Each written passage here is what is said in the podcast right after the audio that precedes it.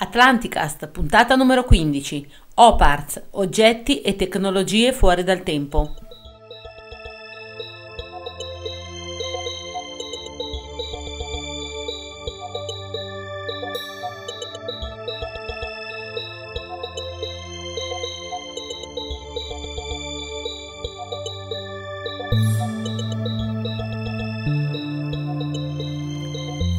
Un saluto lemuriano ed Eugenio, saluto atlantideo da Paolo.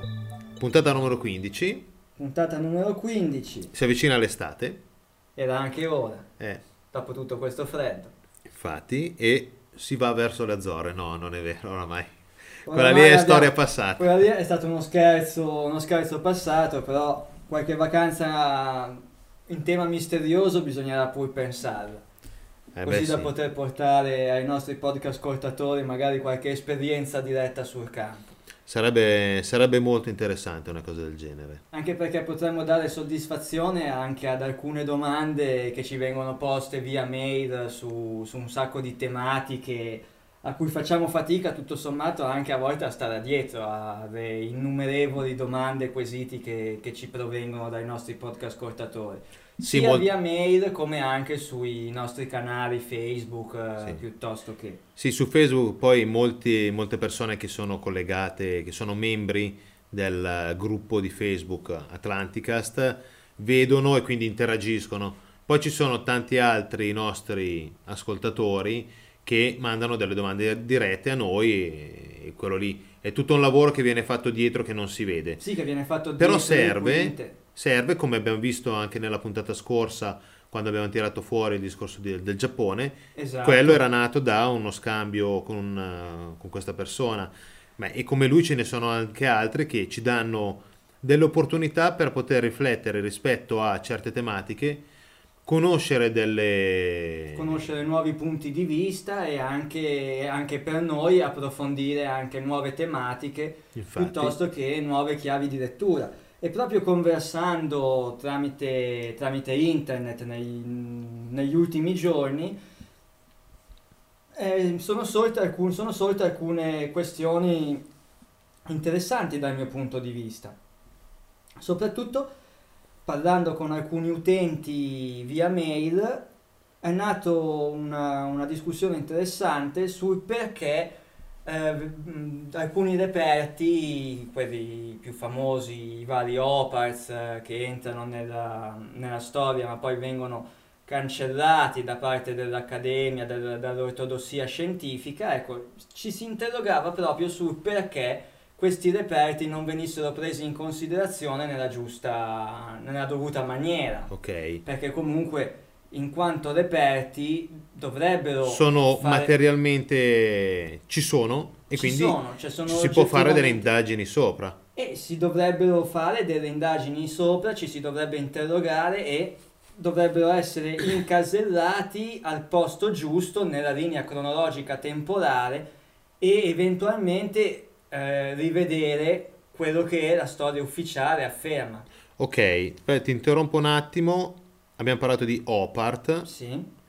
Cosa vuol dire OPART? Out of Period Artifact. O anche out of place artifacts.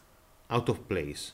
Ok, io lo vedo più come periodo È temporale. fuori dal tempo e O fuori dal anche in luogo. una zona, eh, infatti. Quindi Sì, sono degli perché- oggetti, degli artefatti che in un determinato luogo o in O in un un determinato eh, tempo. non c'è. Esempio, le teste eh, in Sud America che Le mostrano... in Sud America. Oppure magari, non so, una vite che è all'interno di un qualcosa che viene datato 100.000 anni fa. Esatto, così come anche dei, reper- dei veri e propri reperti antropologici. Mi vengono in mente, per esempio, mi viene in mente, per esempio, eh, alcuni crani che sono stati trovati in, eh, dove non dovevano essere, piuttosto che le impronte di Laetoli di cui avevamo già Con parlato Paolo Bolognesi, con sì. Paolo Bolognesi. Certo, le, orme- le impronte di Laetoli non è proprio un oggetto fuori dal tempo, perché non è, è un'impronta, però... è Anche perché magari è un viaggiatore temporale che è venuto. No, vabbè. Che eventualmente Vabbè, è una delle tante... Delle tante... Beh, come il sandalo che calpesta il trilobite. In, uh, Quella lì è sempre stata... L'ho sempre vista, ma non ho mai capito, ma eh, è vera oppure è un... E appunto per questo bisognerebbe indagare. Eh, I più delle volte vengono bollate come truffe o etichettate come dei farsi.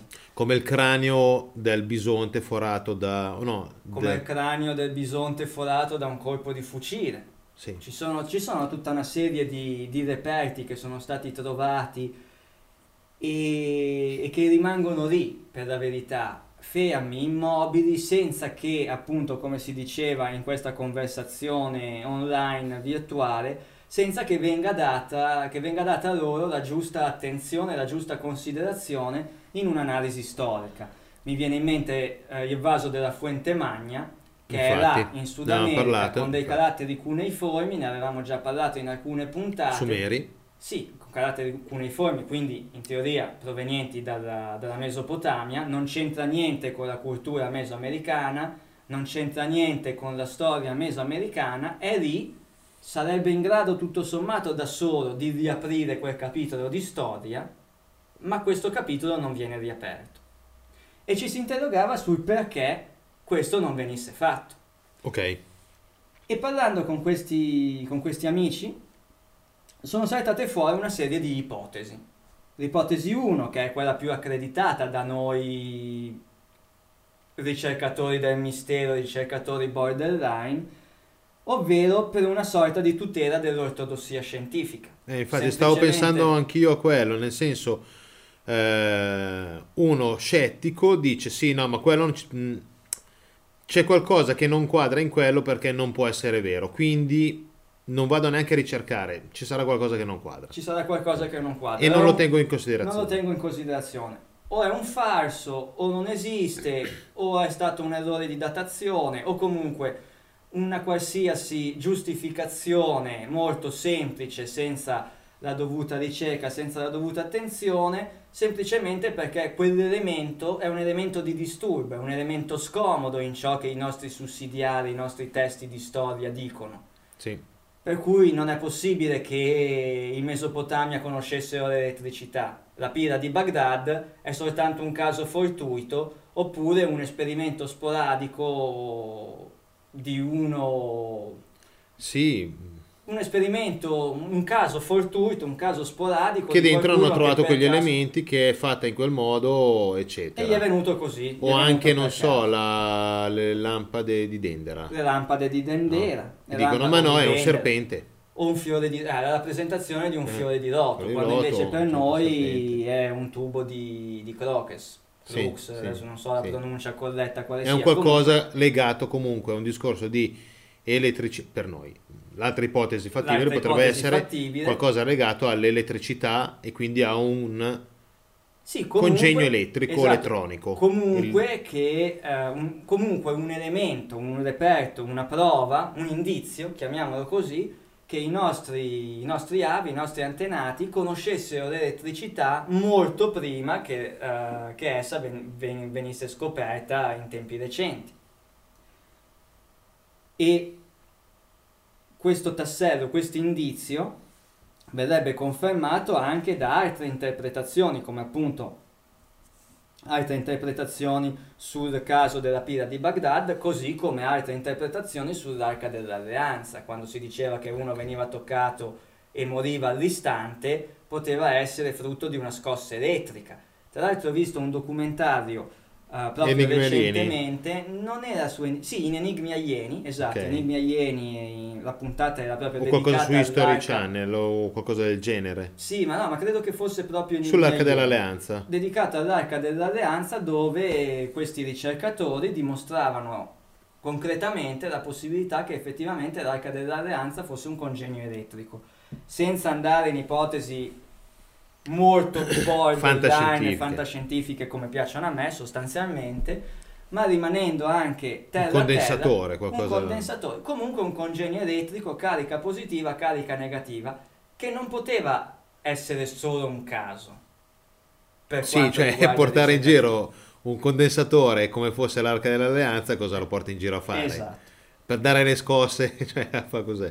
No, eh, però Quindi una delle ipotesi del perché questo silenzio, questa, questo silenzio, questa poca attenzione nei confronti di tutta questa serie di reperti potrebbe essere per tutelare l'ortodossia scientifica, per tutelare quello che la storia e l'archeologia ufficiale oggi afferma e sostiene, per non, doversi, per non dover eh, rinnegare sostanzialmente quelli che sono stati anni e anni e anni di studio da parte di questi, di questi accademici. Ok. infatti. Questa potrebbe essere una ipotesi. La Sì, perché mh, piazzare il vaso della Fuente Magna là vuol dire o che qualcuno ce l'ha portato, oppure che ci potrebbe essere una civiltà come i Sumeri in Mesopotamia, lì, che non è ancora stata trovata, che magari è in zona Paititi. Questo qua è un volo altissimo. Eh No, però una civiltà che utilizzava quel tipo di scrittura. Però abbiamo trovato solo un vaso, cioè mi sembra strano. E beh, quanti reperti sono andati distrutti quando sono passati gli spagnoli? da là? Quello è vero. Il quello- punto è questo, in realtà basta un reperto Per, Per fare, mettere per in mettere dis- dubbio, sì, per mettere in discussione una teoria, una teoria scientifica. Cioè la teoria scientifica dice che le civiltà antiche non si sono mai incontrate, almeno quelle al di qua e al di là dell'oceano. Anche se ci sono diverse eh, ricerche in merito che parlano delle navigazioni oceaniche già dei Sumeri piuttosto Ok, che dei sì. Fenici, eccetera, eccetera.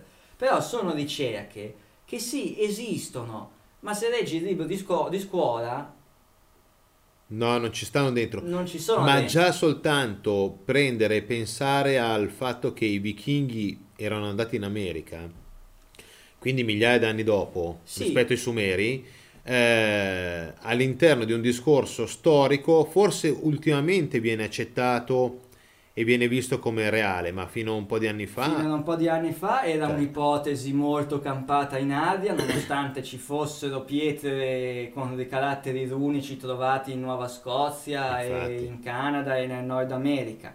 Però quello che mi lascia perplesso è che oggi si comincia ad affrontare questo tipo di discorso, ma i reperti non sono cambiati. Cioè, i reperti che hanno suscitato l'ipotesi che i vichinghi siano andati di là prima di Cristoforo Colombo sono sempre i medesimi. Ma mentre 20 anni fa venivano visti come, mm, come dei tasselli scomodi, Ok, sì. oggi siccome questa, questa scomodità non può più essere mm, validata, allora si comincia a prendere in considerazione l'idea che allora, per analogia, io dico quanti anni devono passare prima di poter prendere efficacemente in considerazione l'idea che i nostri antichi antenati egizi, mesopotamici e chissà quanti altri conoscessero davvero l'uso della- dell'elettricità, della corrente elettrica. Giusto? Sì. Oggi Eh. se tu parli con qualsiasi accademico ti prendono, ti, ti ridono in faccia se tu dici che usavano la corrente elettrica. Eh, però se... Cioè, a me piacerebbe intervistarle chiedendo un reperto come può essere la pila di Baghdad, loro come fanno a posizionarlo all'interno della storia che portano avanti loro dal punto di vista accademico. risponderebbero come un caso fortuito di uno che in un vaso ci ha messo un po' di succo di limone, ci ha infilato dentro un tubicino di rame e Come Cannuccia. come cannuccia Per per, be- bersi il la succo di limone e quando l'ha portato alla, alla bocca si è scottato. Allora ha detto che era un'opera di Dio, infatti la pila di Baghdad, così come il meccanismo di Antichitera, così come tutti questi reperti, come molti di questi reperti, sono tutti visti come oggetti di culto. Perché Ah beh, sì, poi alla fine sì. sì, sono tutti oggetti di culto. Tutte le costru- se tu guardi tutte le costruzioni antiche, tutti gli oggetti antichi inspiegabili, tutte le costruzioni so- o sono tombe o sono templi o comunque tutto quanto legato al, al culto. Sì. sì, ci può anche stare, ma dal mio punto di vista ci deve essere anche un qualcosa di più. Nel senso che non possiamo considerare i nostri antichi progenitori, quelle antiche civiltà che comunque stiamo parlando di civiltà millenarie, cioè gli egizi sono stati egizi per migliaia di anni, Sì. hanno edificato le piramidi e gli diciamo che sono tombe. Avevano le lampade di Dendera e gli diciamo che sono fiori di loto perché avevano tanta fantasia. Sì, ma proviamo a pensare che fossero anche pragmatici queste persone. Se disegnano una lampada è perché volevano rappresentare una lampada, non un fiore di loto con dentro un serpente.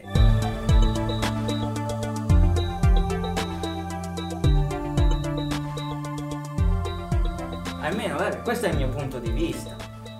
Poi è vero Poi che bisogna vedere certo questa lampada qua se quanto. loro l'avevano lì per conoscenza loro oppure se l'aveva portata qualcuno, la utilizzava qualcuno e non gliela faceva neanche E qui vedere. da- arriviamo infatti e gliela faceva vedere da lontano. Esatto, e qui arriviamo all'ipotesi 2, che è quella che sostanzialmente sostengo io personalmente come progetto Atlanticus, ovvero che questi OPARS, questi reperti, ma questi anche siti megalitici inspiegabili, non vengono analizzati nella maniera una maniera completa, non nella maniera corretta, sarebbe offensivo nei confronti degli altri dei ricercatori accademici. Però diciamo nella- completa, con tutta diciamo- una serie di... di mm, come si può dire? Eh, Considerando il quadro d'insieme, cioè Ah, considerando sì. tutto, ok, considerando tutto, perché rivelare la storia segreta delle origini dell'uomo permetterebbe, a mio parere, di comprendere quelle dinamiche su cui si fondano i pilastri di, quelli che, di quello che i cospirazionisti chiamano il nuovo ordine mondiale. ok.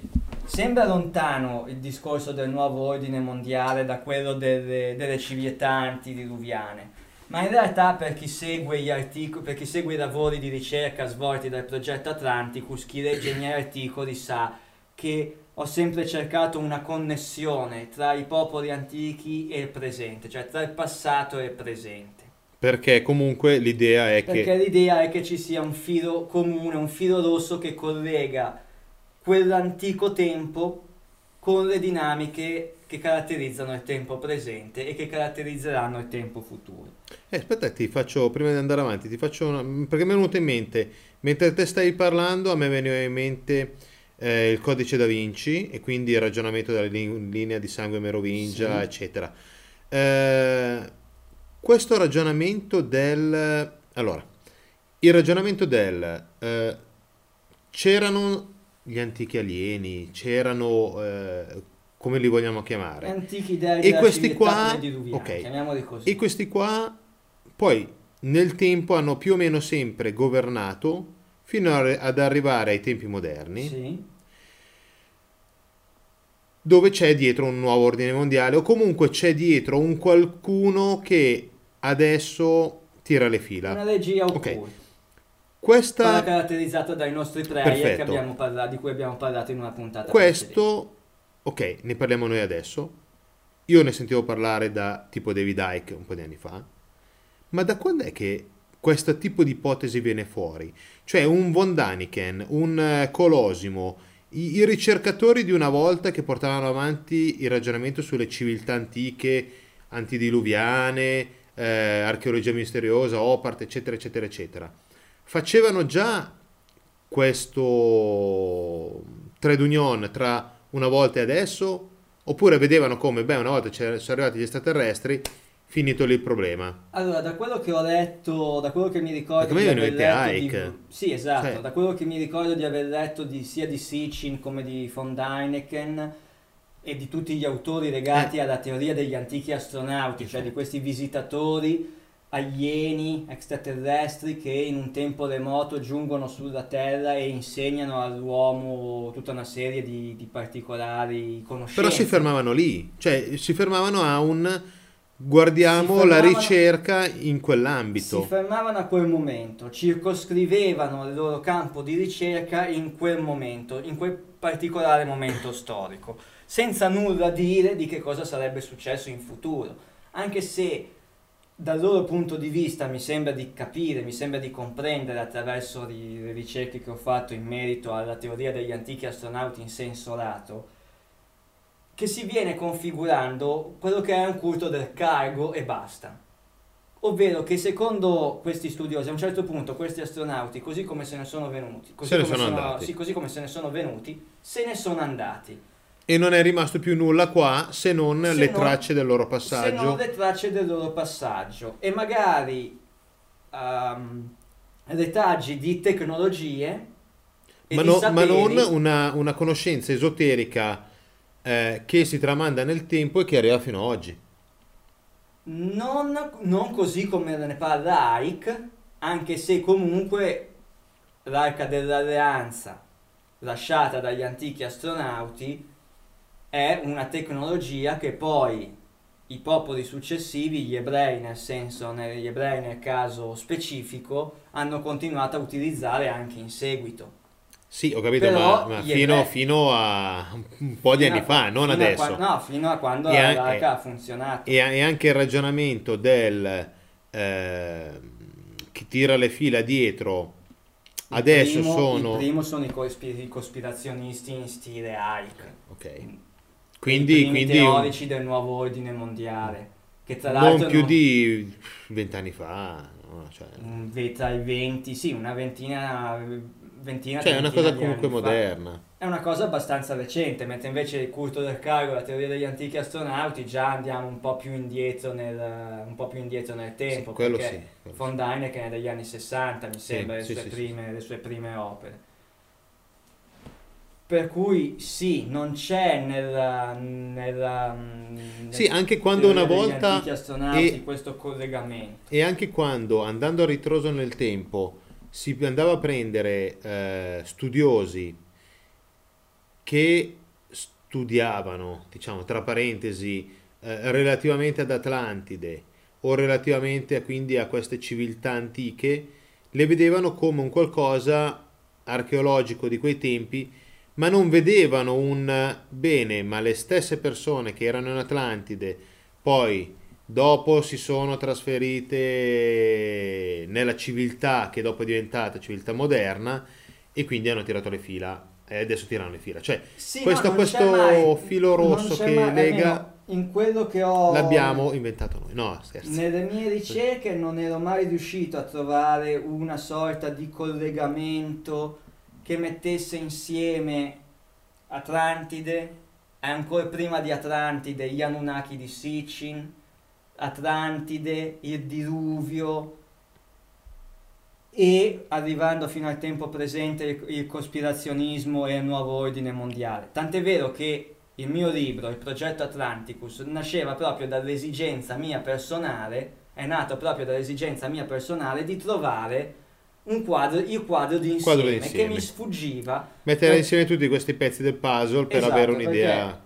Prendevo Sicci e prendevo dei tasselli. Prendevo Ike e prendevo dei tasselli. Prendevo Biagio Russo e prendevo dei tasselli.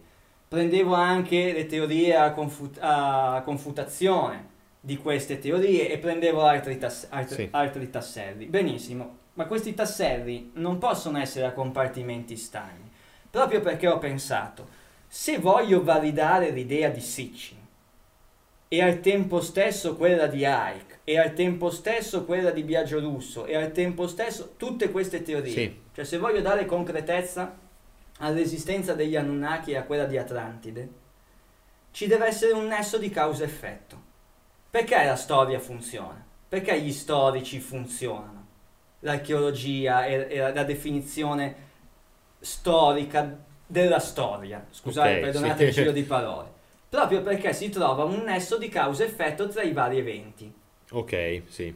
Allora, se esiste un nesso di causa-effetto tra la venuta degli Anunnaki e Atlantide, posso dare concretezza all'esistenza reale de- sia degli Anunnaki come Che di Atlantide. Atlantide. Se questo nesso di causa-effetto non c'è, allora stiamo parlando di un mito.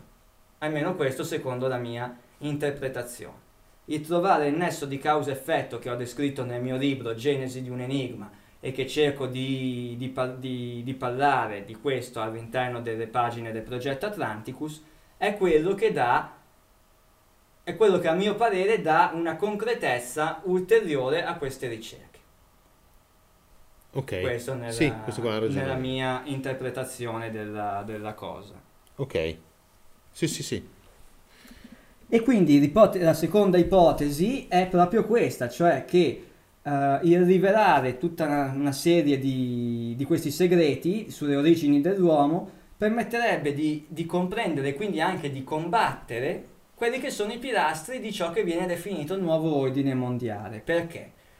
Perché sapere dell'esistenza di, un, di una civiltà, l'esistenza reale di una civiltà prima del diluvio universale, quindi prima dei 12.000 anni canonici sì, sì. della storia. Cioè, avere una certezza concreta, scientifica e storica di questo. Dell'esistenza di Atlantide. Atlantide intesa come civiltà globale, civiltà madre, tecnologicamente avanzata e utopicamente perfetta, così come ne parlano i miti, presupporrebbe la volontà da parte nostra di realizzare immediatamente quell'utopia. Ah beh, sì. Ma se si scoprisse que- che quell'utopia poggia su pilastri completamente antitetici a quelli su cui si fonda la società odierna, significherebbe in un istante fare crollare il sistema contemporaneo. Ok, e tu per... Eh, sì, e questo arriva a un discorso di eh, economia del dono. Economia del dono al posto dell'economia del debito, una società orizzontale invece che verticistica, piramidale come è quella del, del nuovo ordine mondiale, chiamiamolo con sì. i termini del cospirazionismo. Più vicina a quella che eh, forse anche adesso è praticata dagli indiani d'America. Ovvero siamo in cento, ognuno di noi ha delle doti le mette, a, disposizione. mette a disposizione della comunità. Poi se io, se io caccio il bisonte, sono bravo a cacciarlo, lo porto a voi, non è che ve lo vendo, lo metto a disposizione, metto a disposizione di tutti. della comunità. Ho Intanto ci sarà qualcuno bisonte. che mi fa la tenda e che mi lava le cose e che mi mette a posto. Cioè, grazie al mio lavoro, grazie al mio lavoro tut, tutta la comunità può usufruire del, di questo si dice, di questo bene. Di questo bene. E soddisfare quindi il bisogno dell'intera comunità. È eh, dice, il modello della società giranica. Ok. Quelle studiate e approfondite dalla Jim Butas. Anche sì. di questo avevamo parlato, mi sembra, in una delle puntate precedenti. Non riesco a trovare un libro della Jim Butas che costi poco. Eh no, su che eBay costi, che costino poco cioè, no, sono tutti quanti, tutti prezzo tutti quanti cifre, cifre esagerate. Infatti purtroppo è anche per questo che rimane un, un argomento di nicchia. Eh sì, perché in effetti... Il costo non è così abbordabile, non possiamo pensare di portare a casa un libro della Jim Butas con 10 euro, tanto Eh, infatti, crone. mannaggia, vabbè. A differenza invece di alcuni libri che, seppur interessanti, abbiamo qui a disposizione dei nostri podcast ascoltatori nel, per la rubrica del libro che apriremo fra, fra qualche minuto. Prima volevo arrivare alla terza ipotesi Okay. Che è quella che è stata introdotta appunto da un, uh, da un utente, da un, uh, da un, mio amico che mi scrive via mail, che è abbastanza interessante, anzi senza abbastanza, che è molto interessante dal mio punto di vista, perché mi ha offerto una chiave di lettura completamente alternativa, o quantomeno che non Nuova, avevo mai preso, che, non avevi mai pensato. che io personalmente non avevo mai preso in considerazione. Partiamo dal presupposto che quando facciamo riferimento alla società di Atlantide, alle società antidiluviane, parliamo di un'età dell'oro. Un'età okay. perfetta dove tutti stavano bene, vivevano tutti in pace, eccetera, eccetera, eccetera. Questa è l'immagine che sì, abbiamo da tutti, dell'età dell'oro, da, sì, tutti, sì. da tutti i miti. Ma siamo proprio certi che si trattasse di una società utopica, quella prediluviana? Vado un po' in contraddizione con quello che ho sostenuto anche nelle pagine del mio libro. E che abbiamo sostenuto un minuto e mezzo un fa. Un minuto e mezzo fa. Però d'altronde la ricerca funziona così. Sì, no, per noi è utopica perché eh, certe, non so, beh, gli scritti di Platone, oppure tutta una serie di, di elementi che noi vediamo, sì, oppure parla, perché magari ci piace. Ne parlano, ne parlano tutti quanti bene, cioè ne parlano tutti quanti come una società dove tutti quanti erano soddisfatti, vivevano in pace, eccetera, eccetera. Però questo va in contraddizione con altri testi antichi. Ok, sì. I nostri Dove miti, c'erano guerre. I nostri miti parlano anche di violentissime guerre nel nostro lontano passato, che hanno portato che, eh, l'analisi di questi miti ha portato il confronto con alcuni nostri podcast ascoltatori appunto e altre persone che seguono il mio blog a definire una nuova ipotesi. Ok. ovvero che gli Opars, i siti megalitici, la storia di Atlantide, eccetera, eccetera, venga sottaciuta, venga relegata nell'ambito delle scienze, delle pseudoscienze, delle ricerche borderline che piacciono tanto a noi, perché i vertici di taluni centri di controllo temono che un certo tipo di scoperte possa, oltre che destabilizzare lo status quo, Ok. come nell'ipotesi 2, come Sì. nell'ipotesi precedentemente accennata, anche rivelarsi estremamente pericolose per il genere umano.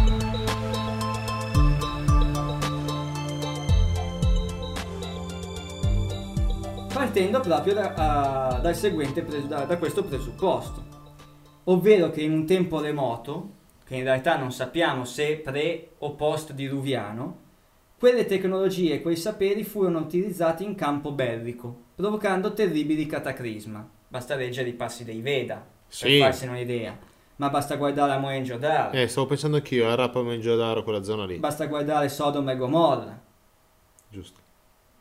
basta anche guardare o pensare e se il diluvio universale, ovvero la fine della glaciazione di Wurm, non fosse stato causato da Dal un evento naturale, dal passaggio, passaggio di Nibiru, di Nibiru. non fosse stato causato da un evento naturale, ma ai noi dalla nostra propensione all'autodistruzione, da una guerra nucleare.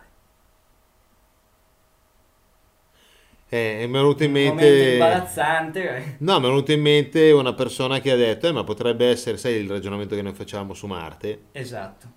non eh, un, eh, un qualcosa che tocca dentro, tipo asteroide, tipo, eh, ma una specie di guerra nucleare che, eccetera, sì. Ci sta. Anche e io quindi anche iniz- sulla Terra, potrebbe essere successa la medesima cosa. Anche io inizialmente nel mio libro, appunto, come ho detto, ritengo che ci sia una causa naturale alla- a ciò che mise fine alla glaciazione di Wurm e quindi al conseguente innalzamento del livello del mare che ha cancellato il 90% probabilmente delle prove concrete e tangibili dell'esistenza di queste civiltà prediluviane. Ma non è da escludersi che furono armi di inaudita potenza in grado di modificare e turbare gli equilibri planetari, incidendo anche magari sull'inclinazione dell'asse terrestre. Perché i miti dell'età dell'oro parlano di durate del giorno diverse o dell'anno cli- anche sì. climi completamente diversi. Il polo sud scoperto da- dai ghiacci, Infatti. le terre dell'estremo nord dove comunque il sole tramontava cioè, ogni sei mesi, la leggenda di Iperborea, sgombra anche lì da ghiacci, Beh, tutta la zona del Sahara, anche quella lì era tutta fertile. la zona del Sahara fertile. Tutte descrizioni che fanno pensare al fatto che la Terra avesse un'inclinazione diversa. L'eterna primavera. Quando hai l'eterna primavera? Quando il tuo asse terrestre è perpendicolare al Sole e quindi nella fascia te- e quindi non È hai perpendicolare all'orbita che la Terra fa attorno Sì, al Sole. scusa, è per- esatto, più Sì, corretto. sì. Perpendicolare alla- alle critiche. Perché il Sole è tondo. no, è perpendicolare all'orbita. perpendicolare all'orbita e di conseguenza non hai il fenomeno delle stagioni. No, perché Ma se non hai il fenomeno delle stagioni, in una particolare fascia, quella che oggi chiamiamo temperata, e che magari ai tempi era quella fascia dove, guarda caso, abbiamo tutti i siti megalitici più o meno allineati, infatti, hai l'eterna primavera. La durata del sole, la durata del giorno e della notte è uguale in tutto in tutta la Terra, sì, perché essendo sì, perpendicolare sì. hai Non, la stessa durata, non hai le problematiche che hai adesso. non hai le problematiche che hai adesso, in quella fascia hai l'eterna primavera, Ok. il clima ideale per creare una civiltà. Ok, però c'è una cosa che io non ho capito. Nel senso, se io adesso come persona del 2014 penso a Mohenjo-Daro come Sì, un'arma, eh, come una distruzione di una civiltà o almeno di, di una civiltà, di una città di 100.000 abitanti, di una zona, sì, fatta con un'arma che non è nucleare perché le radiazioni non si trovano, però è pseudonucleare.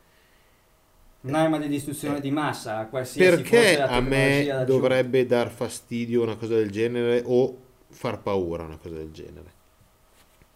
Perché penso, eh vabbè, ma gli alieni che hanno fatto quello adesso potrebbero tornare ancora sulla Terra. Non- No, Cioè, è- la classica- era- no, perché non erano alieni, eravamo noi. Eh, ma perché ci dovrebbe... Cioè, perché il, tra parentesi, il governo attuale eh, a livello mondiale... Il chi- playerà, chiamiamolo così, perché nella mia scacchiera degli, degli illuminati, nella mia scacchiera è esattamente la, come si dice, l'interpretazione di quello che è il playerà, cioè di un'umanità non pronta ad avere determinati saperi. Infatti dico che quei centri di potere, che poi corrisponderebbero al playerà della nostra ipotetica scacchiera, si sarebbero fatti carico di impedire che quanto appena detto, che quindi guerre nucleari o pseudonucleari o comunque con un uso di armi di distruzione di massa pesanti, si possano ripetere e succedere di nuovo. E in che modo? Evitando che l'umanità potesse entrare in possesso di queste determinate tecnologie. Tu Mm. dici perché mi può dare fastidio? Eh, immaginati ai tempi della guerra fredda, Stati Uniti e Unione Sovietica, anni 80, hanno le bombe atomiche. Ok. Questa volta non abbiamo schiacciato i bottoni, l'olocausto nucleare non si è realizzato. Appunto, ma sapendo, forse- sapendo che una volta si era realizzato, il fatto di saperlo dovrebbe essere un plus dal punto di vista governo attuale. Cioè, far, far capire alle persone, signori, guardate, una volta Sì, ma È se tu, successo avessi, così. se tu avessi l'arma... adesso vediamo di non farlo. Se tu avessi l'arma fine del mondo, Doomsday Machine. esatto, e ce l'avessi solo tu, Ho vinto. sei padrone del mondo. Sì, fondamentalmente sei padrone del mondo. Se hai l'arma di distruzione di massa totale, Sì, se hai la conoscenza, sì, ho capito, ma io la posso avere adesso. Facciamo Ma- finta che i nazisti avessero, avessero raggiunto nel 1945, grazie alle loro, alle loro conoscenze, alle loro ricerche sulla energia Vril, eh, eh, piuttosto che sugli studi di Tesla in America, poi gli americani, facciamo finta che avessero realizzato, oltre agli Aunebu e alla, Anche un'arma. Retroingegnerizzati, un'arma in grado di distruggere il pianeta con un pulsante. Ok. Gli americani arrivano a Berlino e questi dicono se io schiaccio qua esplode il pianeta Terra. Cosa facciamo? No, ho capito che... No, ma però questo qua è un ragionamento attuale. Non è un ragionamento... Signori, io so che una volta c'è stato questo.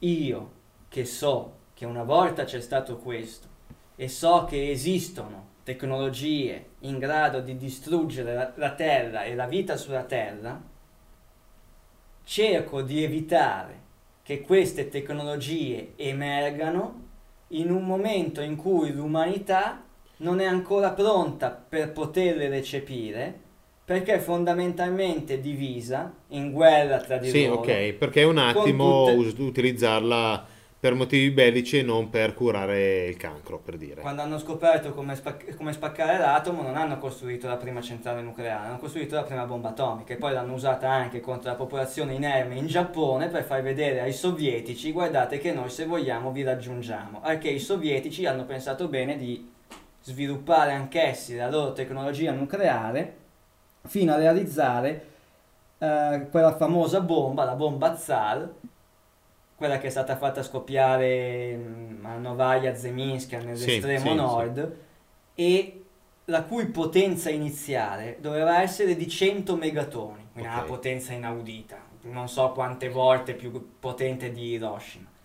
Quella potenza è stata ridotta a 53-50 megatoni perché oggettivamente fare scoppiare una bomba nucleare di 100 megatoni non si, sarebbe, no- non si sapeva Cosa quali succedeva? effetti avrebbe potuto avere. Non sapevano nemmeno probabilmente se fosse sopravvissuta la fascia di ozono. Ok, uno, uno sì. dei casi, una delle motivazioni che ha spinto alla riduzione della- della potenza è stato per evitare che si bruciasse tutta l'atmosfera. Pazzesco. Se consideri che quei 50 megatoni l'onda d'urto ha fatto il giro della Terra due o tre volte, 100 megatoni, non lo so, magari spostava l'asse terrestre. E se E quindi- all'epoca questi avessero avuto un'arma della potenza di 1000 megatoni, magari l'asse terrestre si è inclinato. Non lo so, sono tutte supposizioni e congetture. Sì, sì, sì, sì, adesso ho capito il ragionamento della terza ipotesi, interessante. Quindi evito che l'umanità venga a conoscenza dell'esistenza de- di Atlantide, di civiltà tecnologiche e di quei saperi, di quelle tecnologie, per evitare che l'umanità la usi contro se stessa perché ha ancora un istinto di autodistruzione Ok, troppo elevato. E quindi il modo più semplice per fare questo è cancellare la storia prima della storia. ok, sì, non Farci far vedere che... come cacciatori e raccoglitori fino a 8000 anni fa E poi iniziamo a poi caratteri iniziamo la agricoltura, eccetera. l'agricoltura, la metallurgia in un'ottica lineare ascendente. Non c'è mai Sì. stato niente di più tecnologico di noi prima. Precedentemente, ok. Non esiste nulla di tecnologico di più avanzato della nostra scienza nel nostro passato, nessuna storia prima della nostra storia e per questo motivo l'antropologia ci parla di cacciatori e raccoglitori sostanzialmente in stasi evolutiva per centinaia di migliaia di anni. Sì, Un paradosso se vogliamo, sì, è ovvio. perché abbiamo passato centinaia di migliaia di anni a cacciare e raccogliere con delle pietre e per centinaia di migliaia di anni abbiamo solo imparato a scheggiare in maniera migliore, più efficace queste pietre. Sì, Passando il dal salto evolutivo dopo è stato molto, un po' troppo veloce. Po' troppo rapido o troppo lento quello che ha caratterizzato la nostra preistoria. Ok, sì. Per passare dal paleolitico al neolitico ci abbiamo messo centinaia di migliaia di anni, per passare dal neolitico alla lune, alla fisica quantistica, ce ne abbiamo messi solo 10.000. C'è qualcosa, qualcosa che che, non stride quadra. in questo Mm, mm. concetto, in questo discorso. Eh sì, è vero, il ragionamento è, potrebbe essere che quello che mh, per noi vediamo storia mh, in quei 100.000 anni non esiste, è tutt'altra la storia. Quella storia potrebbe essere eh, relativa a una parte di umanità, Ok, quella che viveva allo stato preistorico, ma un'altra parte di umanità ha realizzato quelle civiltà, quelle superpotenze che ricordiamo con il nome di Atlantide, qui in Occidente, Mu. Emu, Lemuria, in Oriente, e quando io penso ad Atlantide e Mu, sotto quest'ottica, sotto questa ipotesi di cui abbiamo appena parlato, mi viene in mente gli Stati Uniti e l'Unione Sovietica, il blocco occidentale, la Militare, Nato e pas- e il patto di Varsavia durante gli anni Ottanta. Sì, Anche noi sì. quante volte siamo stati sull'orlo della- dell'olocausto nucleare. Forse Atlantide e Mu hanno superato quel, quel limite. E hanno E distrutto sono- un po' tutto. E da questo punto di vista basta leggere alcuni passi della Mahabharata o della Ramayana, dove con alcuni, con Testi alcuni indiani d'India. testi sanscriti dell'antica India, sì, che descrivono in modo impressionante il racconto di un testimone, quello che sembra essere il racconto di un testimone oculare di un'esplosione che oggi conosciamo grazie all'esplosione di ordigni nucleari. Sì, La brillantezza dell'esplosione, la colonna di fumo e di fuoco che sale, il fallout eh, radioattivo, calore intenso, onde d'urto, oltre che l'aspetto delle vittime e gli effetti velenosi della radiazione. Eh, sono descritti nel Mahabharata e nella Ramayana in maniera impressionante. E gli ortodossi, l'archeologia tradizionale, direbbe, potrebbe dire sì, va bene, è soltanto un mito, Un è mito. soltanto un'opera di fantasia. come noi adesso facciamo delle- dei libri di fantascienza dove mettiamo dentro determinati macchinari, Star Trek, no? eh, Esatto. Ma allora, sempre questi signori mi dovrebbero spiegare perché ci sono tutta un'altra serie di leggende e antichi testi, leggende criptiche e antichi testi, che nascondono nelle loro parole delle possibili allusioni ad armi nucleari o comunque a una guerra combattuta in un tempo remoto tra gli dei. Abbiamo per esempio il caso della Cina, dove un'opera letteraria chiamata Feng Sheni contiene il racconto di una guerra dei quattro gi- giganti celesti di Qing Chang con Chang Tsuya e il generale Wang Feiyu. Vabbè, i nomi non sono importanti, è importante il fatto che, come, eh, che questi giganti, questi dei, Sì. usassero durante la guerra una lancia magica chiamata nuvola blu e che le conseguenze sono appunto di nuovo descritte in maniera analoga a quanto fa il Mahabharata o il Ramayana.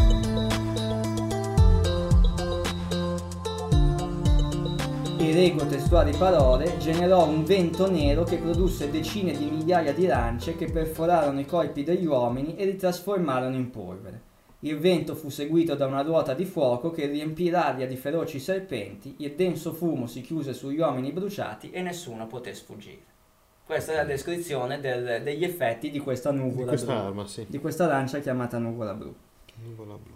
Ok. Abbiamo i Pangive, una tribù Bantu dell'Africa, che raccontano questa strana storia. Il fulmine della vite è avvolto in un uovo speciale. La prima madre ne ricevette il fuoco. Quando l'uovo si ruppe e si aprì, ne uscirono tutte le cose visibili. La metà superiore si aprì in un grande albero a forma di fungo che salì alto nel cielo. Mm. Se non è l'esplosione Nucleare, nucleare derivante eh, dalla rottura di un atomo, ovvio, loro utilizzavano i loro termini, non è che possiamo pretendere che mi, mi parlino di uranio, di protoni, neutroni, No, però anche noi parliamo di fungo quando si parla della... Dobbiamo leggerlo in chiave allegorica, ma è come se fosse un testo scientifico tradotto in chiave allegorica, almeno dal nostro- dalla nostra- secondo la nostra chiave interpretativa. Un archeologo, credo un archeologo, comunque un ricercatore, si chiama Gurney, Gurney riferì un'antica iscrizione degli, degli Ittiti, la quale parlava di nubi di polvere che salgono alla finestra celeste e in cui, dove le case si incollano come ceneri ardenti, gli dei vengono soffro- soffocati nei loro templi, le pecore muoiono negli ovili, i buoi nelle stalle e così tutti gli animali. L'orzo e il grano non crescono più, tutti gli animali cessano di, con- di concepire e le femmine pregnanti abortiscono. Potrebbe essere l'effetto delle radiazioni? Classico, sì, sì. Più leggi queste cose, più ti accorgi che sono cose E questi, sono solo tre, e questi sono solo tre esempi. Ne potrei citare molteplici e staremmo qua a fare una puntata di quattro ore soltanto leggendo tutti i vari passi di queste tradizioni che parlano di guerre combattute tra antichi dei con veri, eh, ar- armi di inaudita potenza, velivoli, eccetera, eccetera. Sì. Vi cito solo l'ultimo, eh, deri- ehm, collegato alla tradizione tibetana, la quale parla di un vero e proprio olocausto che coinvolge due nazioni in guerra con l'uso di veicoli volanti e di terribili armi. Il testo tibetano chiaramente non nomina, non definisce quali sono queste due nazioni, ma a me vengono in mente Atlantide e. Eh sì, sì. E quindi fino a qui il nostro pregherà, quello che toglie alcuni tasselli del mosaico scomodi per i motivi che abbiamo detto in apertura della puntata, potrebbe confutare il tutto raccontandoci la solita storia che si tratta di semplici miti. Va bene, ma guarda caso tutti questi miti ci raccontano più o meno la medesima storia. Come i miti che Quello parlano del diluvio sì. come i Infatti, miti che parlano del infatti. diluvio. Diluvio che non inteso come diluvio, ma come catastrofe, chiamiamola così, circoscritta in quel periodo di circa 12.000 anni fa, in cui effettivamente il livello del mare si è innalzato. Sì, per cui quella è una prova storica. è successo. Giusto? Una prova storica è... eh, sì, ne deduco che qualcosa debba necessariamente essere successo ai tempi del diluvio. Tutti i miti parlano del diluvio e guarda caso in quel periodo c'è stata la fine della glaciazione di Wurm e l'innalzamento del livello del mare con ovvie- spostamento... e il presunto spostamento Spostamento dell'asse terrestre. terrestre. con tutte le conseguenze climatiche e geologiche del caso. Ma come, se- come ne deduciamo che qualcosa è successo ai tempi del diluvio e quindi questi miti ci stanno raccontando qualcosa di reale, qualcosa di vero? Allora anche i miti che parlano di antiche guerre potrebbero parlarci di qualcosa successo effettivamente. eh, sì, Ma al di là dei miti, al di là delle opere letterarie, passiamo a qualcosa di più concreto, cose che la scienza non è stata ancora in grado di spiegare e che sono lì, tangibili. Questi es- Opart. Mm, Prima degli Opart, la distruzione Perché volevo di dire una Mohenjo-Daro. cosa quando parlavi degli Opart che mi è venuta in mente. Ti è venuto in mente adesso? Dillo. Sì, no, eh, relativamente a Giacobbo Sì, e quando lui faceva le trasmissioni una volta su Tele Monte Carlo. Ne parliamo dopo. va bene. Qualcosa che la scienza non è stata ancora in grado di spiegare. Mi viene in mente la distruzione di Mohenjo-Daro e Harappa. Basta seguire le ricerche di Enrico Baccarini per rendersi conto di quanto sia misterioso quel luogo e quello che infatti. c'è lì. In più, a 400 km a nord-est di Bombay, Mumbai, in Ok. India, non tutti forse sanno che esiste un lago quasi circolare che riempie un cratere del diametro di 2,5 km, 2 km e mezzo, chiamato cratere Lonar.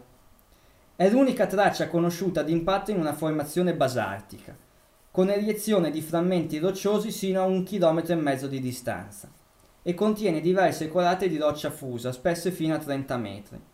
Il fondo del lago contiene noduli vetrificati di basalto, effetto di una pressione che deve aver superato le 600.000 atmosfere. Ok. Fino a qua uno potrebbe pensare a un impatto meteoritico. meteoritico. Benissimo. È stato dimostrato, è stato dimostrato eh, che un, un cratere di quel genere, 600.000 atmosfere, sarebbe stato possibile soltanto con un impatto di meteoriti ferrosi. con- di meteoriti ferrosi. Bene, Ok. il vero mistero consiste nel fatto che in quel cratere sono completamente assenti elementi di ferro meteoritico o tracce di nichel in tutta l'area, il che suggerisce che il forte impatto non possa essere di origine meteoritica. Quindi cosa ha provocato il cratere Lonar rimane un mistero che la scienza non è in grado di spiegare, che, che ne dica Wikipedia, che sono andato a cercare su Wikipedia loro ti dicono è stato un meteorite, senza però entrare nello Nel specifico dettaglio di questo discorso. nello che- specifico di, di questa questione che è stata affrontata invece da altri geologi. E qui mi piacerebbe poter interpellare la Munoz. nostra collaboratrice, la nostra amica geologa, Sì, per sapere, infatti. qualcosa, per sapere qualcosa di più. O Perché se se- qualche nostro podcast ascoltatore che eh, esperto in queste tematiche ci può dire ci qualcosa. può dire qualcosa di più, perché ripeto, se vado a vedere Wikipedia, e lui mi dice è un impatto meteoritico. Sì, ma lo- ehm, anche perché comunque uno lo dà per scontato, uno vede le dimensioni del, del cratere, la prima cosa e l'unica che gli viene in mente è appunto l'impatto meteor- meteoritico. La cosa più interessante, la, co- la cosa ulteriormente interessante, oltre al fatto che la regione presenta tutta una serie di particolarità come l'acidità delle acque e la flora e la fauna che la distinguono, caratterizzati da, ah, anomali- da alcune anomalie genetiche, che quindi lasciano presupporre la Mm. possibilità di eh, radiazione in un, anti- in un remoto passato. Eh, la- l'ulteriore cosa interessante, dicevo, è che diverse fonti datano l'evento a 50.000 anni fa. Ah, Una data che tutto sommato potrebbe dire poco, se non che noi presupponiamo il fatto che questo conflitto nucleare tra Atlantide e Mu potesse aver avuto luogo appunto diverse decine di migliaia di anni fa, ma la cosa significativa è che nella storia esoterica occulta 50.000 anni prima di Cristo corrisponde alla fine della perduta civiltà di Mu nel Pacifico e alla fine della prima fase della civiltà di Atlantide nella regione dell'Atlantico. ok. Questo nella letteratura esoterica, Sì, sì. forse più orientata alla New Age o alla teosofia, senza bisogno La teosofia, nella ecco, New Age. New ecco. Age, New Age- no, teosofia New. Age è un'altra cosa. Sì, sì, sì. È degno di nota il fatto che gli Hopi e altri popoli na- nativi degli Stati Uniti e del Canada abbiano conservato leggende sull'esistenza di un'antica età del mondo in cui gli antenati costruirono grandi città attraverso l'emisfero occidentale e conoscevano come volare per superare grandi distanze. Leggenda degli Hopi che continua dicendoci, ammonendoci che le divisioni e la guerra spinsero quei popoli preistorici ad attaccarsi l'un l'altro nei cieli distruggendo tutto il loro ambiente costru- e costringendo i sopravvissuti alla schiavitù e all'esilio, senza che mai più potessero ricostruire la loro civiltà ai fasti caratterizzati durante l'età dell'oro. Benissimo, ce lo dicono tutti. Però la scienza so- ufficiale no. La scienza ufficiale no, mancano solo altri tasselli, altri elementi che forse gli Oparts potrebbero eh, completare la visione. Ok. Ma prima di passare agli Oparts, tu hai detto che avevi qualcosa da dire in merito. Sì, sì, fondamentalmente sì, nel senso che eh, quando penso agli Opart a me viene subito in mente una puntata, cioè viene in mente come ricordo eh, oramai così, soltanto alcuni, alcuni pezzettini. Eh, mm, Giacobo prima di fare su Rai 2 la trasmissione Voyager la faceva su, non mi ricordo se era Tele Monte Carlo, quella che, prima, che adesso è la 7, prima era Tele Monte Carlo, Sì, io ero Eh, bambino, me lo ricordo, mi sembrava si chiamasse Stargate, Stargate, Terra di Confine, qualcosa qualcosa, del del genere. genere. Mi sembra che lo facesse Io- su Tele Monte Carlo. Tele Monte Carlo. Sono andato anche a guardare su YouTube, ma non ho trovato praticamente nulla relativamente a questo, se non qualche piccolo, forse filmato, qualcosa. Però diciamo che le trasmissioni non saprei neanche dove andare a beccare. E mi ricordo che c'era un ricercatore italiano che si chiama, almeno, spero che di ricordarmi lui, che si chiama Clar Bruno eh, Verdruccio, che Verdrucchio, porta... forse. Verdrucchio? Forse. Ricordo. Magari mi sbaglio. Eh, che portava eh, che portava degli Opart lì in studio e parlavano di queste cose e mi ha sempre affascinato questo discorso quindi secondo me il ragionamento sugli Opart su un qualcosa di concreto cioè una pila di Baghdad averla in mano e toccarla eh, ti dà un ragionamento di eh, questa è storia non eh, puoi negarlo, è lì. eh, averla in mano concreta da toccare lì, cioè, Eh, Quantomeno è la dimostrazione di un qualcosa che la scienza, non, ric- la storia non riconosce. sì, un qualcosa di,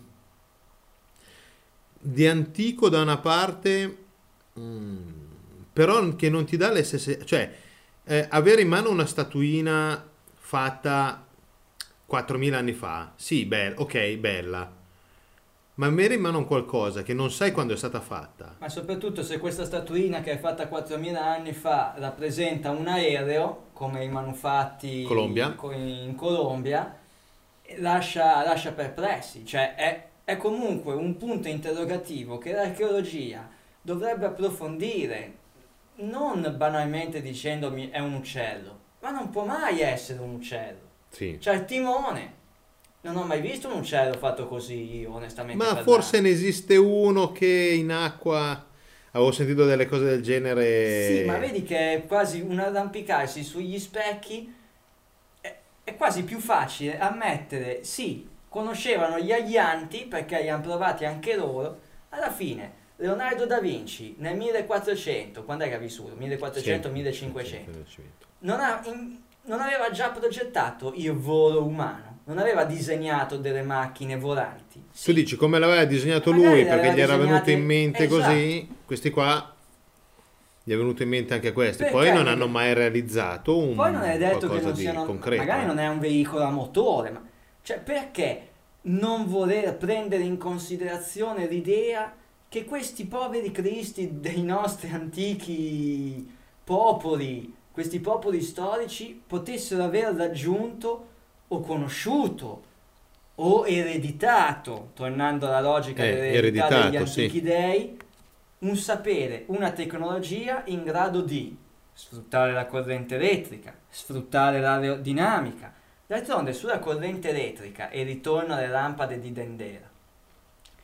Ma come facevano a illuminare l'interno delle piramidi, visto che non è stata trovata traccia di furigine, quindi non sono andati dentro con le fiaccole, col fuoco, che altre fonti luminose Prendevano avevano? tante lucciole e le mettevano in un vaso. Sì, anche lì ne ho sentite di ogni. Ho sentito che per illuminare il fondo della, della piramide, del cunicolo, dei tunnel, utilizzavano tutto un gioco di specchi partendo dalla, dall'imboccatura.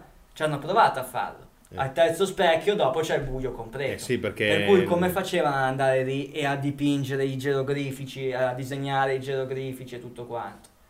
qualcosa non torna. No, infatti. Qualcosa continua a non tornare, che, che la storia dell'archeologia ufficiale provi a dimostrare che qualcosa continua a non tornare. Sì, sì, è come un po', mi viene in mente, eh, l'acqua, eh, diciamo, come le mani che cercano di bloccare il corso dell'acqua che proprio di quel tanto non, non riescono puoi, a non fare, ce la l'acqua fai, va giù. perché eh. qualcosa, perché manca qualcosa. Nella storia, nel, nel racconto, manca un tassello.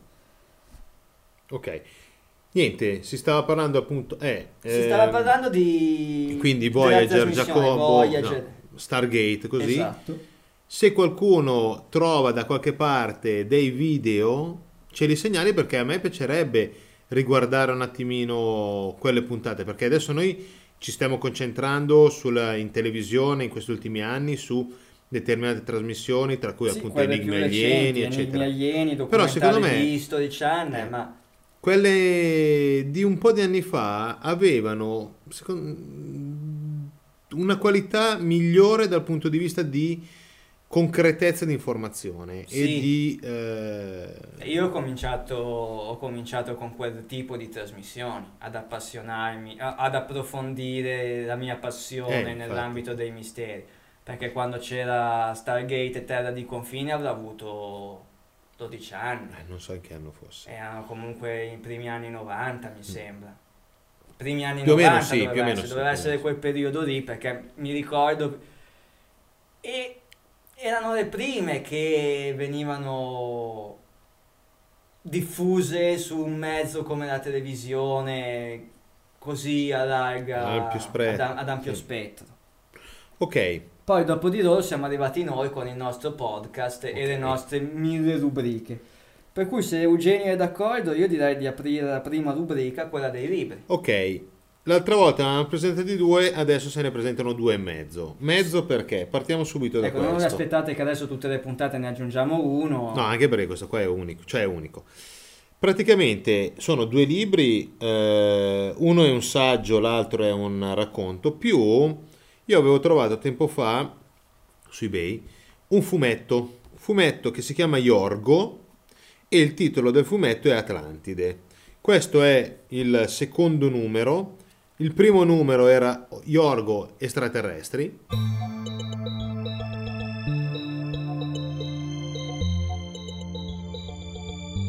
...150 lire... ...è un... ehm, 150 lire ai tempi, adesso Eh. questi qua non li trovi più in giro, devi No, cercare no, no, nei mercatini. questi- mercatini, eBay, se riesci a trovare qualcosa hanno anche un prezzo, diciamo, non dico non indifferente, però hanno un certo prezzo, ecco. Eh, io sto cercando l'anno di ehm, l'anno, ma non c'è. Testo e disegni di Morrick. È interessante, io non l'ho letto tutto, ho letto un pezzettino e mi è piaciuto come, come tipo di fumetto, ecco. Eh, guardando un po', mm, è un fumetto di quelli classici bianco e nero eh, di una volta, ecco.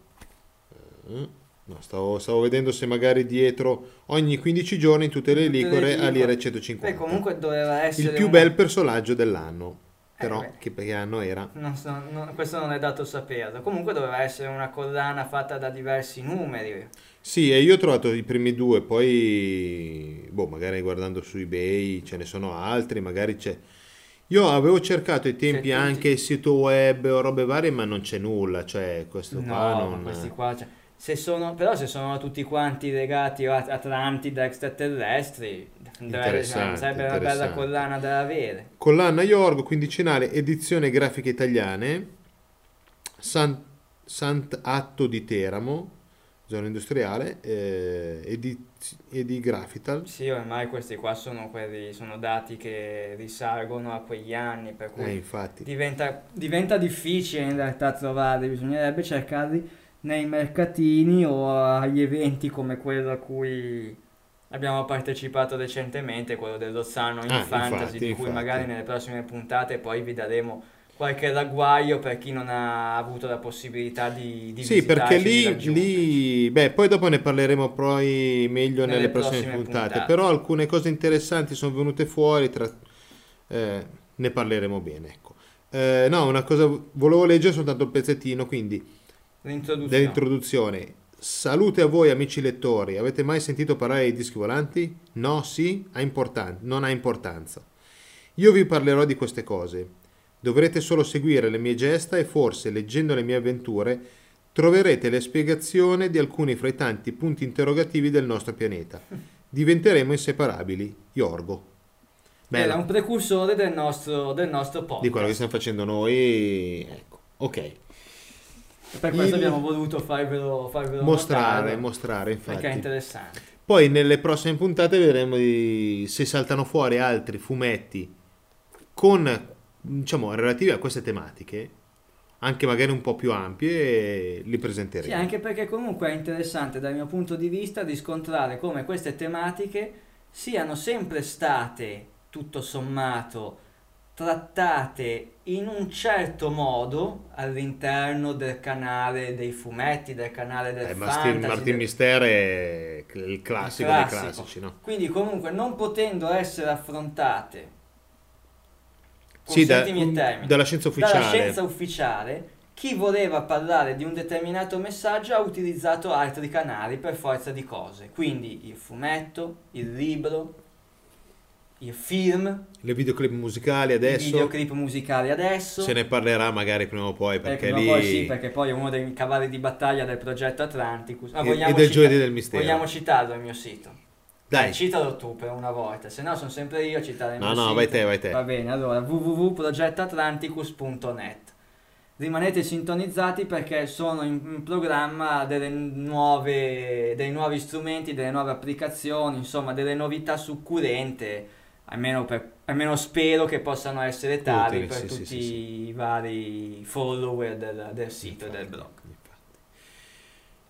Passiamo al secondo libro, cioè al primo libro, quello era un fumetto, quindi il primo libro.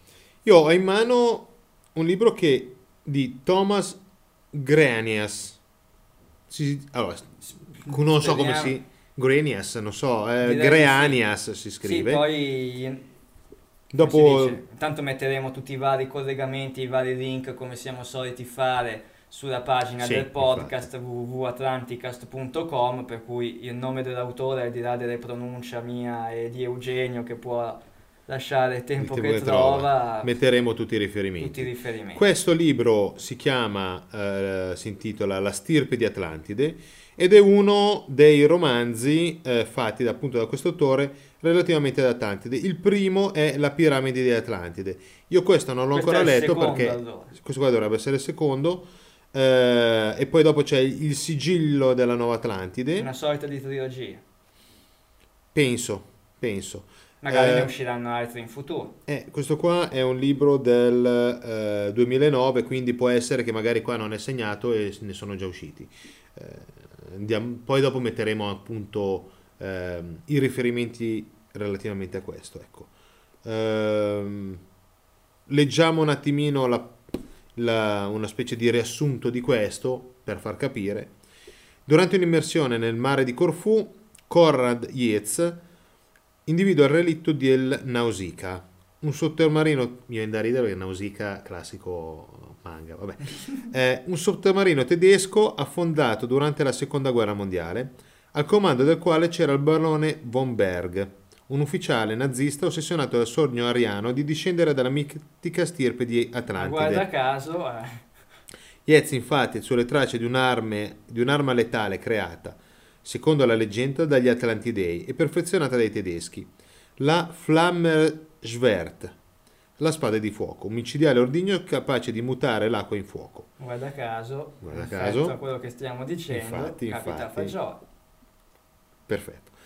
Che avrebbe permesso alla Germania di Hitler di dominare il mondo. Ma c'è una potentissima e spietata setta segreta che da millenni trama nell'ombra per conquistare il potere assoluto e che vuole impossessarsi appunto della Flammerschwert.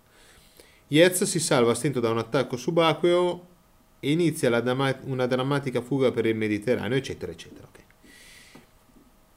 I temi sono questi, ecco, Atlantide è del eh, catalogo Longanesi 2009, 9 euro, costa poco, Eh, James Rollins, che è un altro scrittore, dice di questo libro: Ritmo fulmineo, affilato come un pugnale e uno stile brillante, mi ha davvero tolto il fiato. Eh, io ne avevo già sentito parlare appunto anche della piramide di Atlantide come libro. Lo sto cercando. E comunque, to- cioè, torno a dire, magari mi sbaglierò, magari si tratta solo di un romanzo ben fatto, per carità.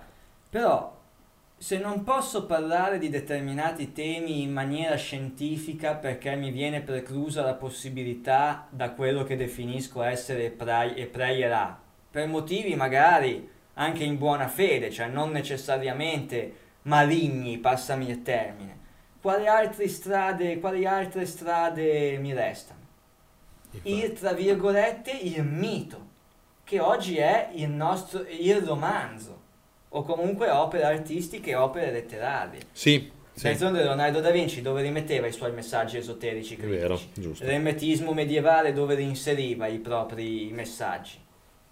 I propri contenuti. Romanzi, disegni, romanzi eccetera, sì, disegni sculture infatti. cattedrali gotiche, chi più ne ha più ne metta, non certo nella eh, scienza, nell'accademia dell'epoca. Infatti, infatti. Terzo libro si chiama Atlantide e il mistero dei continenti scomparsi. Questo è un saggio però. Questo qua è un saggio, è un saggio, l'affascinante mito di una grande civiltà, fa parte degli Atlanti del sapere, è stato scritto da Valerio Zecchini ed è molto molto bello come libro. Io questo qua l'ho letto, lo devo finire, sono arrivato, mi mancheranno una ventina di pagine di, di 125 che, che sono. Ehm, ed è fatto molto bene perché ha eh, tanti piccoli, eh, cioè è fatto come se fosse, come si può dire, eh, tre o quattro pagine per ogni argomento, Un tanti mosaico, piccoli di, argomenti. un sì. mosaico di, Sì. di dettagli relativi alla- Sì, al parte- mistero delle civiltà perdute in- di Atlantide in modo Parte da. Platone all'Atlantide, poi affronta il diluvio, affronta le tradizioni, per esempio i Leggo guanci, del- Popol Vuh del, dei Maya. infatti, i guanci delle Canarie, la carta di Piri Reis, le prove scientifiche, altri continenti perduti, le Mure, eccetera. No, è fatto molto bene perché comunque all'interno di quelle due o tre pagine di argomento eh, tratta, tratta gli argomenti in maniera approfondita con, eh, con immagini, con riferimenti. È fatto molto bene, ecco. Eh, la persona che l'ha scritto appunto si chiama Valerio Zecchini.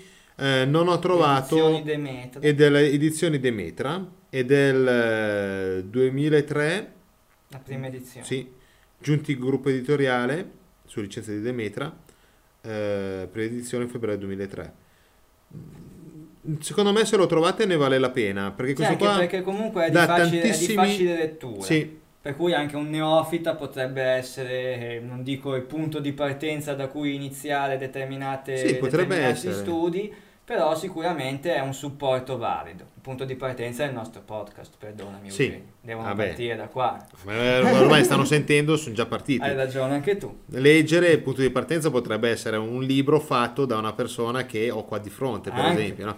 Però no, a parte tutto, un libro come questo, come anche altri che abbiamo presentato nelle scorse puntate, secondo noi sono dei... Sono dei validi strumenti Sì, per poter sì. approfondire queste tematiche così interessanti, a noi molto care e tematiche che, a mio parere, possono rappresentare anche un, uh, un plus per quello che dovrebbe essere il cammino dell'umanità. Nel senso che se è vero il discorso che si faceva del prayer e tutto quanto, è importante che si abbia una consapevolezza completa di ciò che fu questa civiltà antidiluviana, Atlantide e eh, gli esponenti, le persone di spicco che ne facevano parte, proprio per evitare di commettere magari gli stessi, Gli stessi errori, errori. che loro fecero ai tempi e Sì. quindi in qualche modo dimostrarci maturi abbastanza per poter usufruire di quegli antichi saperi, di quelle antiche tecnologie. Tesla, mi viene in mente anche Cash Sì. che magari è un ciarlatano, però tutta una serie non lo so, di- eh, lì a me piacerebbe riuscire a capire un po' di più sul la discorso tecnologia cash, cash perché... non, non Boh, sono in grado, boh, non non ho le riesco a competenze per poterla valutare, però rientra nell'ambito di tecnologie free energy piuttosto che siamo in grado di, di poterle gestire. Sì, no, boh. Però intanto vengono fuori e, e un po' per volta dovrebbero, dovrebbero, diciamo, migliorare la condizione dell'uomo, dovrebbero fare un sì. salto un po'... Anche non tecno- dico salto evolutivo, però un Anche qualcosa Tesla di... era finalizzato, anche, anche Tesla aveva questo scopo, però gli è stato impedito. Ora gli è stato Eh, impedito perché Per discorsi di per il soldi? discorso di soldi, quindi gli è stato impedito da parte del nuovo ordine mondiale, da parte del player C che voleva sfruttare quel sapere a proprio vantaggio o evitare che l'umanità potesse godere della free energy per poterla tenere in scacco, o gli è stato impedito dal player A perché né noi né Tesla avevano capito che sfruttare l'energia Vril poteva essere estremamente pericoloso. Che ne so, Anche, sì, anche potrebbe perché essere. avrebbe toccato dei tasti, delle corde tra il fisico e il metafisico che non era bene toccare, Che sarebbe meglio non, che sarebbe non meglio non sì. toccare. Questo non lo possiamo Ci può sapere. stare, ci può stare come ragionamento, quello sì. Ehm, E quindi è possibile che per evitare questo esista una specie di sezione interna al mondo accademico votata a eliminare tutto ciò che esula dall'ortodossia scientifica odierna, onde impedire la scoperta incontrollata di particolari tecnologie in grado di... dest- e qui ci metto dentro anche Tesla, che per Sì. me è stato un grandissimo, sì. però non sappiamo effettivamente lo sviluppo della sua tecnologia se avesse potuto rappresentare anche un pericolo. Immaginati la tecnologia, il, um, i meccanismi di Tesla usati in campo bellico. Sarebbe stato, po- sarebbe stato Eh, possibile ma secondo me ci stanno, del- ci stanno lavorando, ci hanno già lavorato e... L'energia Vril. È Beh, possibile un'applicazione in campo bellico dell'energia Vril? Sì, e sono sulla Luna nella parte oscura come nel Può film darsi. Iron Sky. E se la usi- Ci sono degli anebu che Ci viaggiano sono gli lì Amunebu così. che viaggiano con la, con la tecnologia Vril. Beh, quello sicuramente. Vabbè, dai. No, quello... E quindi impedire la scoperta incontrollata di particolari tecnologie in grado di destabilizzare completamente gli equilibri geopolitici mondiali, e questo tutto sommato potrebbe anche essere un bene, ma rischiando di annichilire l'intera razza umana in un sol colpo. E questo tutto sommato potrebbe essere anche un male. Eh. Ed ecco perché tutta una serie di manufatti non vengono presi in considerazione. Il teschio di Calaveras, un teschio umano moderno ritrovato nel febbraio del 1866 negli strati del Pliocene. Ah, ok, vedi. Siamo nel 1866, non c'era il CICAP nel 1866, giusto? Sì. Però Giarre fu bollato come un'abile truffa. Magari anche un'abile truffa, per carità. Però a chi gli viene in mente nel 1866 di inventarsi un teschio moderno e dire che l'ha trovato nel- negli strati geologici Per far soldi. per far soldi? Tutto è possibile a questo mondo. Ma ci aggiungiamo la pira di Baghdad, di cui abbiamo parlato ampiamente nel, nel corso della puntata. Per sapere i dettagli del meccanismo e la storia vi rimandiamo poi Sì, al link, sito. perché sennò se per Per ogni forza. Opars ci mettevamo a parlare, facevamo una puntata per ogni Opars. Vabbè, sì, poi alla fine sì, eh. Cioè, ci sarebbe talmente tanto da dire Dimostrerebbe la conoscenza e l'uso di applicazioni elettriche migliaia di anni fa, un oggetto di culto. Il meccanismo di Antichitera.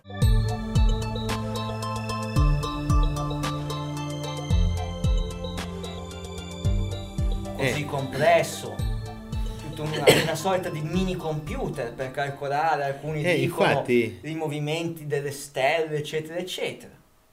Un, un esemplare solo in tutta la storia, mai citata da nessun antico narratore, cose così? Mistero. ma adesso hanno trovato qualcosa relativamente al, ehm, appunto a questo, a questo Opart. Del- cioè, si, si hanno delle ipotesi sul cosa serve, a cosa può servire. Sì, sì, Però, su cosa serve, su come l'hanno concepito, su come anche l'hanno costruito con degli ingranaggi talmente piccoli che sembra quasi di avere a che fare con un orologiaio tecnologia moderno. moderna, sì. La lampada di Dendera, abbiamo già Ok. detto, i teschi di cristallo. che sono Eh, stati lì- uno di quelli, uno, è stata una delle mie prime ricerche quando ancora non, eh, non era proprio ragazzino ragazzino, qua- quasi infante, avevo il computer 286 e il modem, 50 e il modem 56k, quindi figurati come si facevano le ricerche, e senza pensare a quelli che facevano le ricerche proprio solo sui Sì, libri e infatti, quant'altro. Secondo una leggenda esisterebbero questi 13 teschi di cristallo lavorati e cesellati con una tecnologia sostanzialmente sconosciuta o comunque non di quel tempo. E questa, questa leggenda dice che una volta riuniti a questi, questi teschi avrebbero il potere di rivelare all'umanità il suo destino e sono 13 come le divinità del mondo superiore, gli idoli del cartoon Maya e sembra che ne siano stati ritrovati alcuni. Dei teschi di cristallo vi dico la verità, io un po' sono dubbioso, però anche qui il reperto è lì. Ma guarda, io ho è, stato fatto visto... in, chia- in- è stato fatto in tempi moderni, è tutto è possibile, anche in questo Eh. caso. Il vaso della Fuente Magna, manufatti che raffigurerebbero velivoli artificiali, descritti dall'archeologia come uccelli. Sfido Sì. chiunque a vederci un uccello. Sì. Così come sfido chiunque a vedere nella lampada di Dendera un fiore di loto. Cioè se vedete un fiore di loto, È un fiore di loto. è un sì, fiore di no, loto, non, non, è è quel- una... non è quella roba raffigurata Sì, in quel graffito, in quel, in quel geroglifico. che è una lampada. Che è una lampada. Cioè, vedere un fiore di loto, allora vedere io c'ho, c'ho qua davanti una bottiglia di birra e vi dico che sembra una margherita. Cioè, è, è la stessa cosa, analogicamente. Sì, in, sì, sì, sì, in sì, analogia. Allora io prendo una bottiglia di birra e vi dico no, questa non è una non se- sembra una bottiglia di birra, ma in Ma lo realtà io volevo rappresentare una margherita e l'hai rappresentata male, secondo me. Se la lampada di Dendera doveva rappresentare un fiore, di loto. Le pietre di Ica, Eh, anch'esse bollate come truffe. Allora, o sono truffe o sono oggetti di culto. Però se sono truffa, sono tutte truffa. Cioè tutte, tutte, tutte. Perché se una potrebbe non esserlo, allora Esatto. cose cambiano. Esatto. Perché poi è vero che le pietre di Ica, ma magari c'era quell'unica pietra di Ica reale E ci hanno fatto... e ci ho fatto attorno 250.000 pietre di Ica false, così quell'unica pietra di Ica che raffigura realmente un essere umano a cavallo di un dinosauro. Infatti. quella vera è diventata falsa perché è mischiata con 250.000 vaccate. Infatti, il problema è anche un po' quello a volte. E questa è una riuscire- tecnica, una tecnica classica. dai. ripetuta, classica e molto efficace secondo me, forse la più efficace che esiste per eh, creare confusione e vanificare la validità di un reperto. Sì. Io trovo quell'unico, trovo un reperto valido, prendi il vaso della Fuente Magna. Ci sono i caratteri cuneiformi. Sì. Benissimo.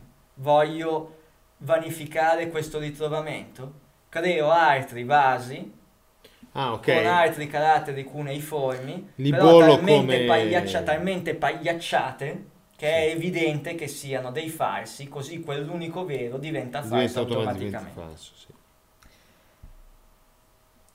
Il più delle volte tutto ciò viene etichettato come truffa o con interpretazioni al limite del paradossale, come appunto il discorso del fiore di loto sulle lampade di Dendera, paradossale per me, poi anche, chiedo anche ai podcast ascoltatori se per, se per loro quello è un fiore di loto, magari riescono a, come si dice, a convincermi. Se non quando la cosa non viene nemmeno presa in considerazione o fatta sparire come, come è successo in alcuni casi, come un vecchio reperto raffigurante un elefantino in Sud, Americo- in Sud America o una grossa testa negroide andata distrutta durante un trasporto sempre in Sud America. Per fortuna, come dicevamo all'inizio, altre teste olmeche di fattezza negroide sono state preservate. Senza contare tutto ciò che può essere andato distrutto nel corso dei millenni tra la distruzione della biblioteca di Alessandria e la devastazione lasciata dai conquistadores in Mesoamerica nel 1500. Che ci Eh, sia stata anche infatti. lì la mano del Preierà? Chissà quanti reperti sono stati Del trovati. discorso meglio non farlo trovare meglio perché che potrebbero distruggere. Perché potrebbero creare un qualcosa che mette a... E mette a repentaglio. il sistema e la sopravvivenza stessa del genere umano. Magari non oggi, magari in futuro, però chissà tu dici il vaso della Fuente Magna, ma chissà quanti altri reperti c'erano simili. Eh, e quelli so, hanno sono distrutto andati. tutto. L'oro è stato fuso, qualcosa sarà stato portato nei musei del Vaticano, perché dietro ai conquistadores c'erano sempre dei E monaci. lì sarebbe, sarebbe bello entrare nei- nella biblioteca vaticana, nelle zone un po'... Se c'è qualche podcast ascoltatore dentro il Vaticano, se c'è Papa Francesco in ascolto, come Che ci vuole dare le chiavi che per ci andarli vuole dare le sotto. chiavi, magari. Magari oltre al cronovisore troveremo qualcos'altro di interessante. Può Lo darsi. Shamir. Lo Shamir, il cronovisore, chissà quanti Opars tenuti nascosti e catalogati all'interno di queste biblioteche di Alessandria moderne. Viene, non mi ricordo che film era di Indiana Jones, eh, che alla fine trovano questo reperto, non mi ricordo quale fosse così. Sì, mi sembra fosse Indiana Jones, crociata. l'ultima. Forse l'ultima Che- crociata. Lo portano all'interno di un magazzino enorme, Mi con dentro tutta una serie crociata. di... eh, O, da- o proprio il primo dove trovano l'arca dell'alleanza. che poi la, la blocca. che poi la portano, la portano a casa, tra virgolette, Eh, la, la sì. strappano ai, ai nazisti, nazisti. però la, La mettono lì. la mettono lì. E quelle sono sostanzialmente le biblioteche di Alessandria dei giorni Moderni, nostri, sì, né più Sì. né meno. sì. Abbiamo parlato degli Opals in questa puntata, lasciando un attimo da parte quelli che sono i siti megalitici, Ok, che non sono veri e propri Opals. Eh, no, beh, dipende se all'interno del sito c'è un oggetto che è fuori posto o fuori dal tempo. La costruzione delle piramidi per me è sia fuori dal posto come fuori dal tempo. Ok. Così come eh, città come Tiwanaku, Angkor Wat, Ollantaytambo di cui avevamo parlato e anche il forte di Dunengus in Irlanda di cui parlo in un thread aperto su UFO Forum. Ma non è di questi che vi voglio parlare questa sera.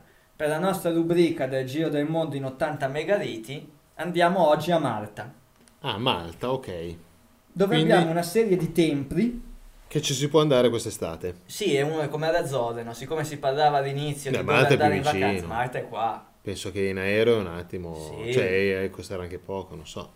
Non Eh, ci ho mai, non ci ho mai pensato perché l'ho sempre vista come zona turistica, però balneare, non, non dal Sì, punto di non vista dal di punto archeologia vista misteriosa. archeologico, ma anche perché non è molto, come si dice, frequente trovare nei siti che parlano di queste cose, nei siti di, mistero, di, di archeologia misteriosa, la questione di Malta. Eppure, a Malta abbiamo una serie di templi, sempre che chiaramente di templi realmente si trattino, perché l'archeologia... Costruzioni. chiamiamole costruzioni, edificate presumibilmente in epoca neolitica secondo la datazione ufficiale, e sono monumenti che per la verità non trovano riscontro per complessità e bellezza nel resto del Mediterraneo. Mm.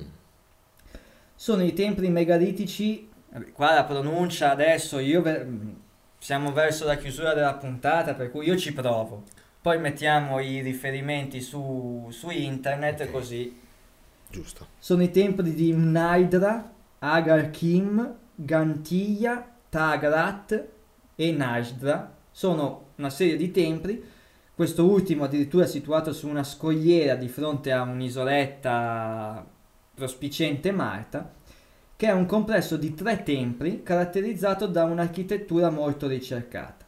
Il tempio più piccolo è stato costruito con una particolare angolazione astronomica, Mm, Classico. novità del, che in occasione degli equinozi permette di illuminare solo alcune aree del monumento, dando forma a un suggestivo spettacolo di luce. Ah. E tornano in voga le conoscenze astronomiche, l'attenzione, sì. la cura all'allineamento celeste di questo popolo antico, di questi popoli antichi.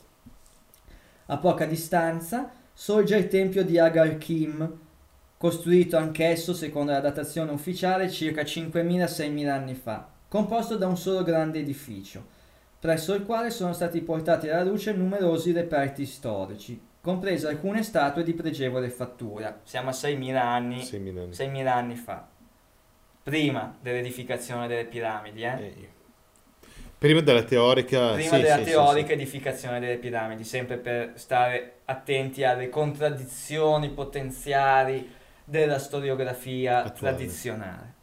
Perché non sempre si fa attenzione ai vari collegamenti in quadro sinottico. Sì, sì, sì, sì. Cioè qua a Marta è un'isoletta sperduta, sperduta, non me ne vogliono gli abitanti di Marta, ma comunque Cosa c'è Non qualche equiparabile. podcast ascoltatore da Malta? Vabbè. magari li abbiamo trovati dal Giappone, Vabbè, sì. potrebbe essere più facile trovarli da Marta.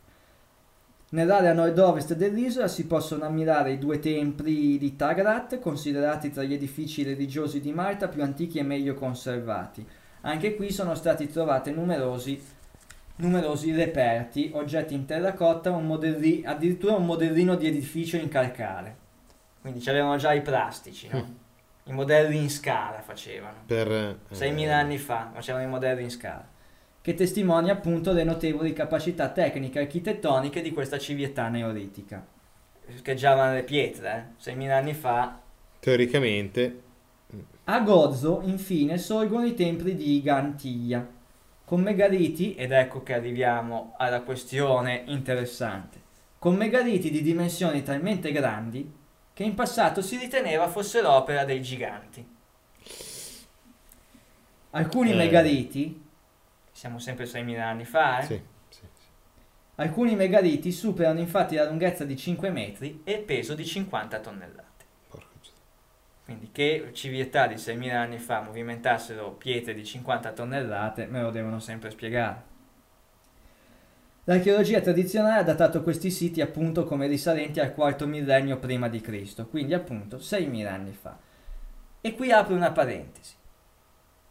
Su un thread anche che ho aperto su UFO Forum, relativo alla metodologia di datazione di queste cose.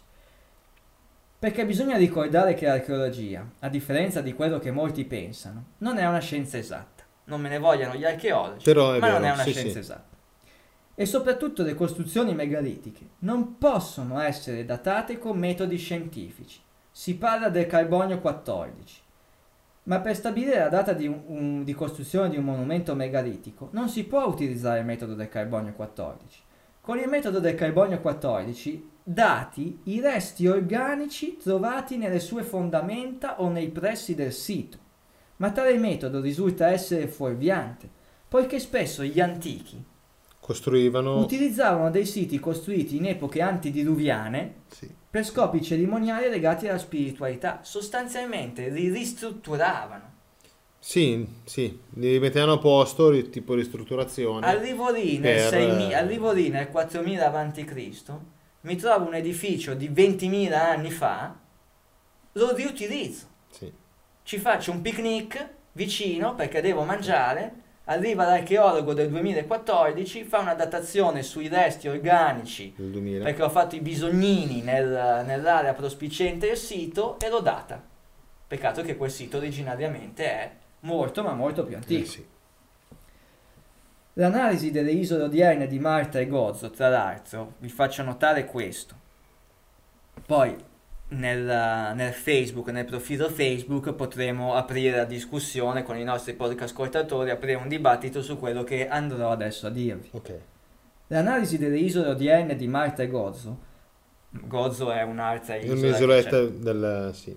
fa risaltare come le condizioni per l'agricoltura in epoca post-diluviana non erano certo delle più favorevoli.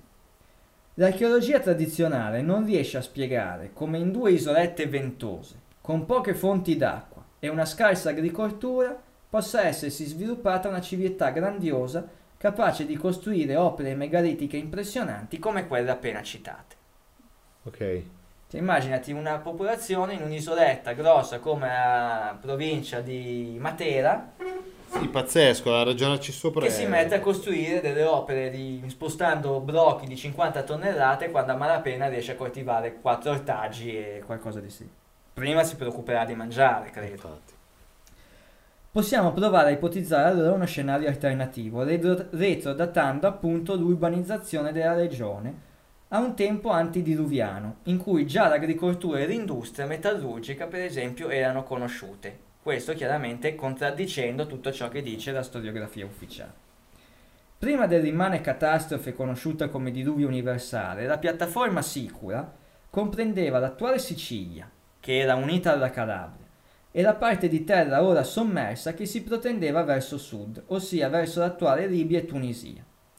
Ad occidente di tale piattaforma vi era il Mediterraneo occidentale, con l'isola di Sardegna e Corsica unite, e ad oriente di tale grande estensione di terra vi era il Mediterraneo orientale. Ok.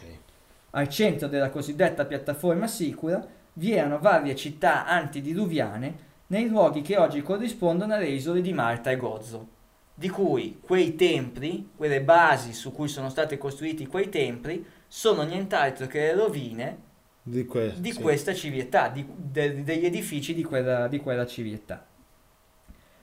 Appunto, solo considerando la geografia antidiluviana della cosiddetta piattaforma sicura, possiamo trovare una vasta terra di circa 50.000 km quadrati, dove si può considerare che i popoli indigeni autoctoni giunsero a un grado di sviluppo sufficiente a realizzare una civiltà agricola, che permise loro quindi di specializzarsi nella costruzione di templi megalitici legati anche alla sedentarietà che l'agricoltura porta. Eh beh, sì, sì.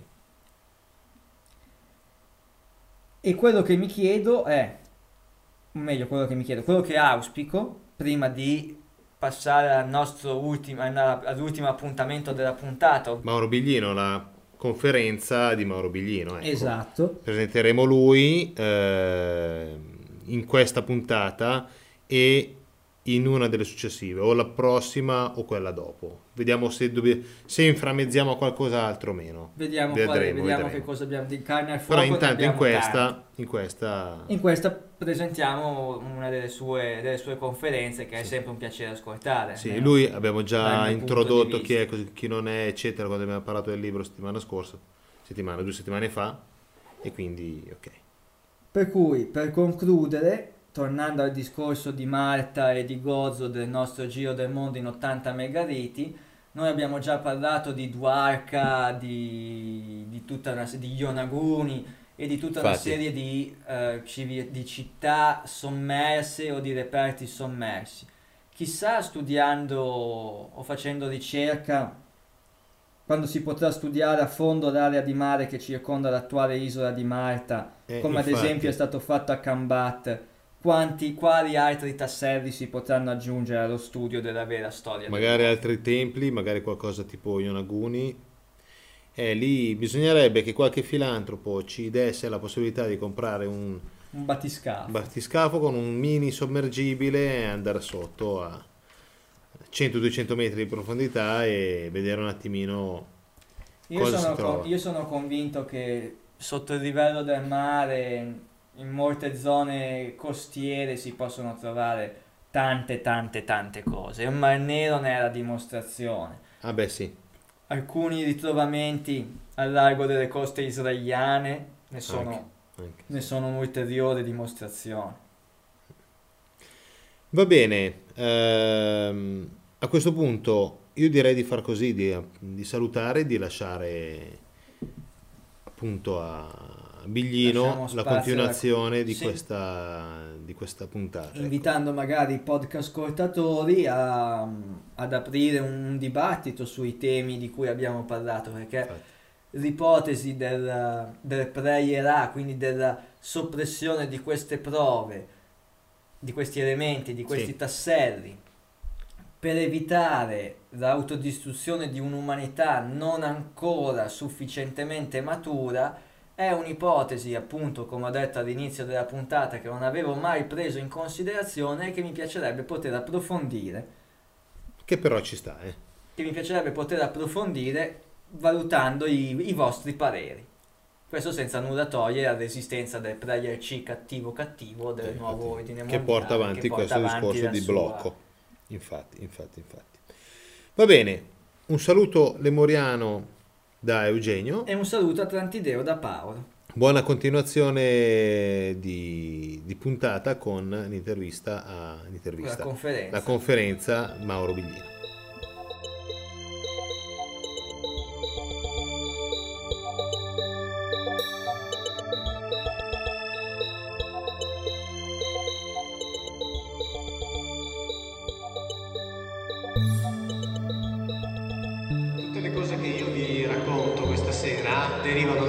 Che per parecchi anni ho tradotto mm, in modo professionale per conto delle edizioni San Paolo, ho tradotto l'ebraico masoretico e le edizioni San Paolo hanno pubblicato 17 libri dell'Antico Testamento da me tradotti, che sono queste, questi libri qui che ovviamente non trovate qui perché eh, qui il mio lavoro era tradurre letteralmente l'ebraico, controllare che l'ebraico fosse scritto esattamente, controllare che il testo greco fosse scritto esattamente e ehm, fare l'analisi grammaticale dei verbi che viene pubblicata qui al fondo di ogni pagina. Diciamo, questi sono libri che sono nelle facoltà di teologia oppure nelle università, eccetera, per i corsi di ebraico biblico. E, e quindi appunto io ho tradotto per loro, ne ho tradotti 19, 17 li hanno pubblicati, gli ultimi due non più, perché nel frattempo io ho cominciato ad uscire con gli altri miei libri e quindi il rapporto di lavoro ovviamente si è interrotto subito. Tant'è che gli ultimi due libri non li hanno più pubblicati perché avrebbero comunque dovuto pubblicarli col mio nome, però li capisco, non potevano più pubblicare col mio nome eh, quei libri lì, insomma dopo che io ero uscito con il mio primo. Quindi tutto ciò che io vi racconto deriva dal fatto appunto che per molti anni ho tradotto per loro e negli anni ovviamente insomma sono, sono venute fuori queste cose che pian piano sto scrivendo e sto, eh, e sto raccontando. Sempre perché chi non ha mai sentito nulla, io desidero precisare una cosa che io non parlo di Dio, non parlo dei mondi spirituali perché io non ne so nulla, quindi chi vuole sapere, come dire, come stanno veramente le cose, non lo deve chiedere a me, perché io non so come stanno le cose, ok? Non lo so per me, figuriamoci se vado a raccontarlo agli altri. È pieno di gente che sa come stanno le cose, bene, suonate i loro campanelli, non al mio. Eh, ciò che io faccio è provare a raccontare ciò che leggo in quel libro, cioè ciò che leggo nell'Antico Testamento. Quando dico Bibbia, uso questo termine per brevità, intendo l'Antico Testamento, perché per il momento di Nuovo Testamento io non mi, non mi occupo e quindi eh, diciamo così io provo a raccontare ciò che c'è scritto in quel libro e provo a raccontarlo facendo finta che ciò che è scritto in quel libro sia ciò che hanno voluto scrivere, sia ciò che hanno voluto comunicare e tramandare. Quindi eh, senza applicare tutte quelle categorie interpretative esegetiche che invece conosciamo, no? quelle teologiche, quelle eh, allegoriche, metaforiche, quelle mm, come dire, esoteriche, quelle numerologiche, eh, altri vi parleranno di queste cose qui. Io vi faccio, faccio una lettura molto molto molto bassa, cioè la lettura letterale, partendo dal presupposto, quindi facendo finta, che a quei tempi, siccome scrivere costava parecchio, costava non, non semplicemente in termini economici, e scrivere era appannaggio di pochi, eh, penso che non avessero molto tempo, poi non avevano il computer per cui sapete, noi lo scrive, poi cancella, poi riscrive, no. Insomma era abbastanza impegnativo e quindi chiaramente chi scriveva stava molto attento a quello che scriveva e siccome scrivevano, come dire, per quei pochi che sapevano, che sapevano leggere, ovviamente cercavano di tramandare dal mio punto di vista delle conoscenze concrete. E quindi facciamo questa prova, cioè facciamo finta che appunto quello che scrivevano fosse esattamente ciò che intendevano veicolare e vediamo che cosa ne viene fuori. Sapendo che ci sono tutte le altre chiavi di lettura, no? che sono quelle che per esempio sentiamo la domenica quando chi va alla messa, eccetera, e quindi chiaramente ci sono tutte queste altre chiavi di lettura a fianco delle quali io dico mettiamo anche questa, che è una chiave di lettura che molto spesso non si vuol sentire, perché è una chiave di lettura molto brutta, molto cruda, che ci rivela delle cose che non sono accettabili dal punto di vista religioso. Ed è forse per questo il motivo per il quale mi si dice costantemente che questo tipo di lettura, insomma si cerca di farmi capire in tutti i modi possibili e immaginabili, che questa chiave di lettura non deve essere utilizzata. Cioè che questa lettura non va fatta. perché è una lettura sbagliata, perché è una lettura fuorviante, perché è la lettura degli ignoranti, eccetera, eccetera, eccetera. Bene, quindi sappiate che facciamo la lettura degli ignoranti. E da un po' di tempo a questa parte io faccio anche un qualcosa in più, cioè faccio eh, dei veri e propri eh, ragionamenti da ignorante sulle Bibbie tradotte dai sapienti, in modo che, ehm, come dire, almeno quelle Bibbie lì non vengono contestate, sono quelle che abbiamo in casa e quindi sono quelle sulle quali si possono fare dei ragionamenti perché nessuno ha nulla da dire.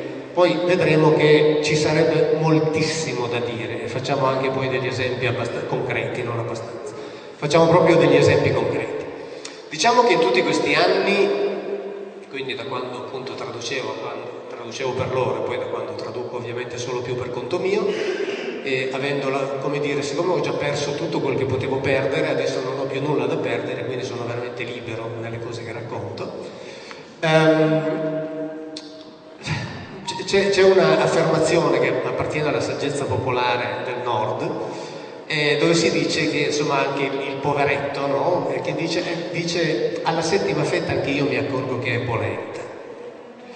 Cioè cosa vuol dire? Vuol dire che se mi si dà del cibo da mangiare e mi si racconta che quel cibo è frutto di una ricetta segreta, di una ricetta che è gestita soltanto dai pochi che la conoscono e che sono in grado di realizzarla, e che questi pochi a loro volta la raccontano ad altri pochi che loro ritengono essere quei pochi che sono in grado di capirla.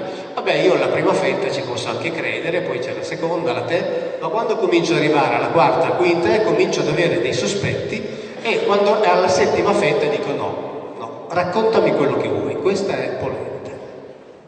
Quindi non ci credo più se mi dai polenta mi dici che è polenta e io la mangio, siccome mi piace tra l'altro, la mangio volentieri, però voglio che tu mi dica ti sto dando polenta. Ecco, io per quanto riguarda l'Antico Testamento sono arrivato alla settima fetta. Quindi le spiegazioni della prima, della prima fetta, che sono quelle che continuano a raccontarmi, non mi interessano più. Cioè non mi interessano più perché capisco che non sono più vere. Solo per questo motivo non mi interessano. Perché essendo per natura un curioso mi interessa un po' di tutto. Qualche, qualche mese fa, un po' prima di una conferenza, mi hanno consegnato questa mail che un teologo domenicano ha scritto ad una persona parlando di me. E leggo soltanto l'ultima, riga. Eh, non restano che due ipotesi. Chi si comporta in questo modo e fa da trappola, approfittando dell'ignoranza della gente, o è una persona orgogliosa che invece di fare cultura diffonde ignoranza e vuole affermare se stessa schiavizzando le persone oppure è un. Ok? Allora io scelgo la seconda parte, un ignorante, nel senso che ho la fortuna di sapere di esserlo ed è questo il motivo per il quale studio, perché altrimenti se pensassi di non essere ignorante non penserei di avere necessità di studiare. Quindi comunque allora io scelgo questo. Per quanto riguarda la prima parte, quella di approfittare dell'ignoranza della gente per schiavizzare, cioè tenere sotto controllo le persone, ho l'impressione che al teologo domenicano sia sfuggito un qualcosa che appartiene al suo inconscio. Cioè approfittare del fatto che la gente non conosce l'Antico Testamento per raccontargli ciò che vuole, che è esattamente ciò che fanno da molti secoli. Ecco, invece eh, proviamo a fare appunto a seguire, a seguire una strada diversa. E per parlare di prima o settima fetta, io non so se qualcuno di voi ha seguito quello scambio epistolare che c'è stato proprio qualche settimana fa tra Eugenio Scalfari su Repubblica e Benedetto XVI prima e la comunità ebraica poi. Nessuno. Eh, comunque in sostanza Eugenio Scalfari faceva notare giustamente no, che questo Yahweh, cioè il cosiddetto Dio dell'Antico Testamento, insomma non è quella pasta d'uomo che ci è stato presentato, ma insomma un personaggio decisamente diverso. E allora ovviamente gli hanno risposto dicendo no, caro Scalfari, cioè, non è come dici tu, basta documentarsi, eh? per esempio gli hanno scritto il eh, rabbino capo della, di Roma, per esempio gli ha scritto ma basta documentarsi, per esempio non so, vai a leggere Esodo 34,6, c'è qualcuno che ha una Bibbia? Ok, Esodo 34,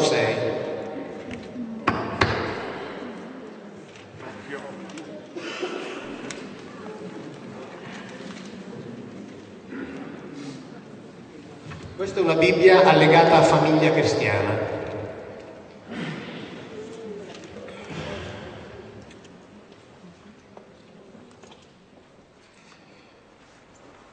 Il Signore 34.6 dice Yahweh passò davanti a lui dicendo Yahweh, Yahweh, Dio di pietà e misericordia, lento all'ira e ricco di grazia e di fedeltà.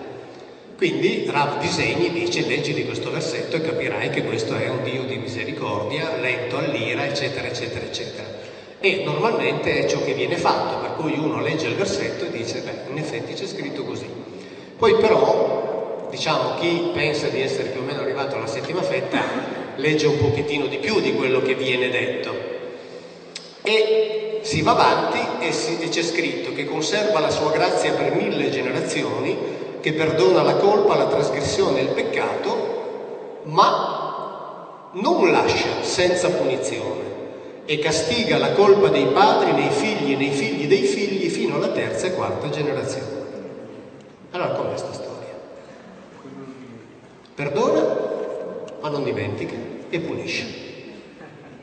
Allora, o era uno che non aveva ben chiaro ciò che stava dicendo, e vedremo tra un po' che c'erano forse dei momenti in cui non era molto lucido, e, li vedremo, perché sono scritti qui, oppure qui quando ci si riferisce al perdono, ci si riferisce a quel perdono relativo al fatto che lui normalmente diceva o fate come vi dico io o vi ammazzo.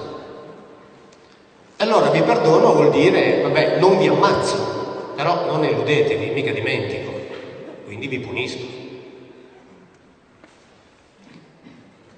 E la comunità ebraica, è, questa è la, non la fotocopia, è la pagina di un eh, periodico della comunità ebraica dove io ho studiato l'ebraico, e siccome l'insegnante tanti anni fa riteneva che fosse uno scolaretto bravo, mi aveva inserito d'ufficio tra gli abbonati, quindi lo, per ora lo ricevo ancora, non so per quanto.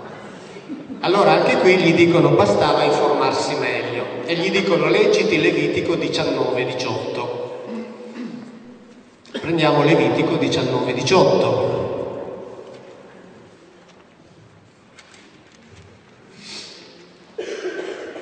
Dunque chi ha la Bibbia verifichi, eh? che tanto così verifichiamo se le traduzioni corrispondono.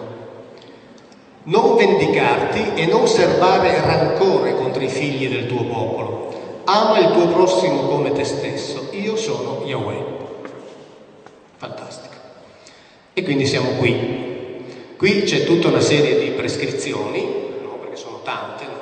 i comandamenti non sono dieci, sono più di 600 quelli che lui ha dato. Poi a noi vengono presentati quei dieci perché sono quelli, poi se abbiamo tempo, se abbiamo tempo ne parliamo, sono quelli sui quali è stato costruito il sistema etico della Chiesa, ma è stato costruito inventandolo perché quei dieci comandamenti dicono cose completamente diverse da quelle che ci sono state insegnate. Poi se abbiamo tempo ne parliamo.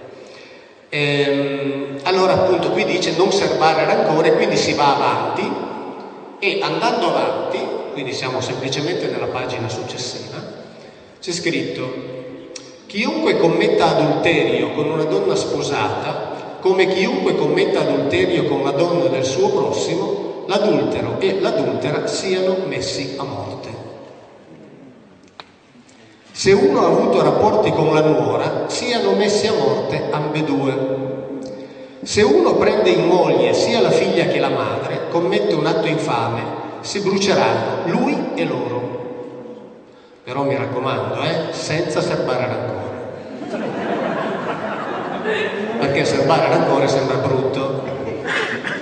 Allora, o la smettiamo di raccontarci delle favole, e dobbiamo smettere di raccontarci delle favole, perché quando si dice vai a leggerti quel versetto, lo si fa ovviamente in malafede, nella speranza che uno vada a leggersi solo quel versetto.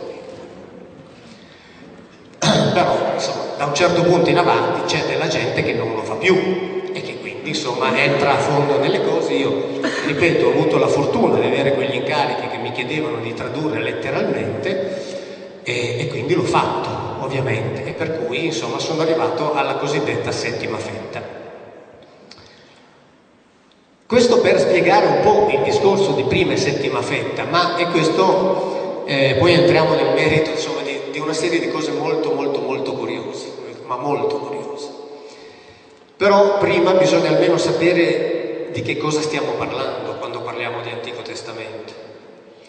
Perché noi pensiamo, perché così ci viene detto da sempre, ci viene fatto credere, lasciato credere tacitamente, che l'Antico Testamento, cioè la Bibbia, sia un, un libro che è stato scritto così nella notte dei tempi, che è passato intonso attraverso i secoli perché ehm, è stato ispirato da Dio e quindi eh, nessuno osava toccarlo perché ovviamente essendo ispirato da Dio è un libro sacro e in quanto tale è intoccabile.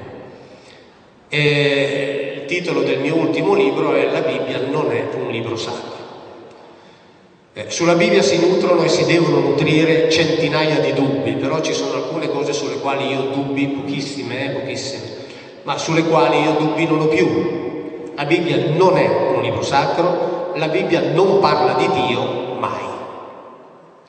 Che non vuol dire che Dio non esiste, vuol dire che quel libro non ne parla, che è una cosa diversa. Eh? Poi Dio esiste, diciamo, se Dio esiste per fortuna non ha bisogno di quel libro, per fortuna.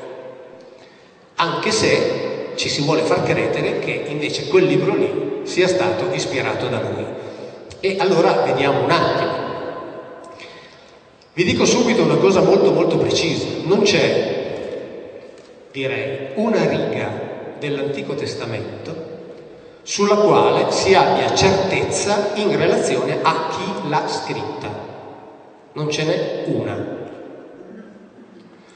Nell'Antico Testamento noi non sappiamo chi l'ha scritto, non sappiamo quando l'ha scritto, non sappiamo come l'ha scritto in origine, non sappiamo come fosse vocalizzato quando è stato scritto, non sappiamo nulla. Sappiamo però che è stato ispirato da Dio. Ci vuole veramente un grande coraggio per fare un'affermazione del genere e bisogna che la controparte non si preoccupi e non si ponga domande.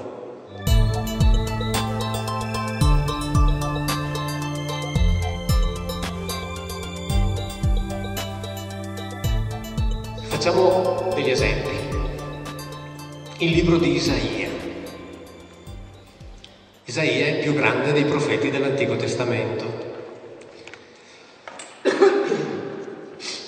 È quello che ha previsto la venuta di Cristo, secondo l'esegesi cattolica. Se ascoltate l'esegesi ebraica, sentite raccontare tutta un'altra storia e poi scegliete voi quella che vi piace di più, perché tanto scegliete voi quella che vi fa vivere meglio, insomma l'unica cosa che conta. Allora l'ha scritto Isaia, è il più grande dei profeti dell'Antico Testamento. Sono 66 capitoli, di cui si dice che dall'1 al 39 sono attribuiti a Isaia.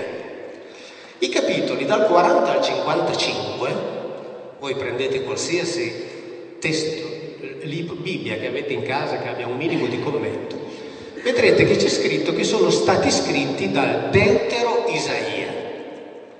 Cosa vuol dire deutero Isaia? Vuol dire secondo Isaia, secondo, deuteros in greco, secondo Isaia.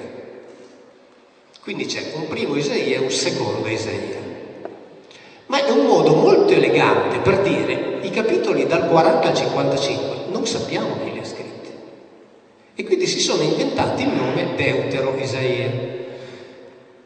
Anche perché Deutero Isaia ha scritto due secoli dopo il primo Isaia. I capitoli dal 56 al 66, questo non c'entra con le traduzioni, eh, non siamo ancora entrati nel merito delle traduzioni, stiamo solo cercando di, di vedere come è nato questo libro, l'Antico Testamento. I capitoli dal 56 al 66 sono stati scritti, dicono gli studiosi delle università pontificie, dal trito Isaia, che vuol dire terzo Isaia, che scrive alcuni decenni dopo il secondo Isaia, che scrive due secoli dopo il primo. Migliore delle ipotesi, il libro di Isaia è stato scritto da tre autori che hanno scritto nell'arco di 250 anni. Ma che cosa dicono gli studiosi? Non quelli che sono contro la Chiesa, ma quelli che lavorano per la Chiesa. Per esempio il professor Angelo Penna, che è docente di Sacra Scrittura, era docente di Sacra Scrittura all'Istituto Pontificio Regina Mundi e consultore della Pontificia Commissione Biblica, dei primi 39 capitoli, cioè quelli che sono attribuiti ad Isaia, sentite cosa scrive. Scrive in una enciclopedia cattolica, sono quelle enciclopedie che però non sono nelle case delle famiglie perché sono quelle fatte, scritte dagli specialisti, un po' per gli specialisti, sapete quelle con migliaia e migliaia e migliaia di pagine, quindi la gente non le legge, invece i battuti in testa sì.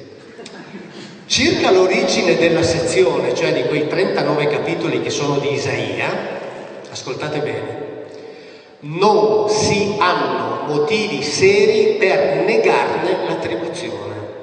Cioè non sappiamo che li ha scritti lui, vengono attribuiti a lui e continuiamo ad attribuirli a lui fino a che non abbiamo motivi seri per negarli. Capite la differenza? Almeno per il complesso dei 39 capitoli, perché l'unanimità è molto minore nel giudicare l'origine delle singole parti. Ad esempio, Difficoltà molti, molto gravi riguardano i capitoli dal 13 al 23, cioè l'Apocalisse di Isaia, che non è stata scritta da lui. Problemi ancora più gravi si hanno con i capitoli 34 e 35. I capitoli dall'1 al 39 eh, abbiamo visto che dal 40 in avanti sono il Deutero Isaia e il Trito Isaia, cioè di sicuro non Isaia dall'1 al 39 vengono attribuiti a Isaia perché non si hanno motivi seri per negarlo, salvo avere motivi seri per negarne la paternità per i capitoli dal 13 al 23 e i capitoli 34 al 35. Onestà intellettuale vorrebbe che si dicesse quei libri lì non sappiamo chi li ha scritti, perché non lo sappiamo.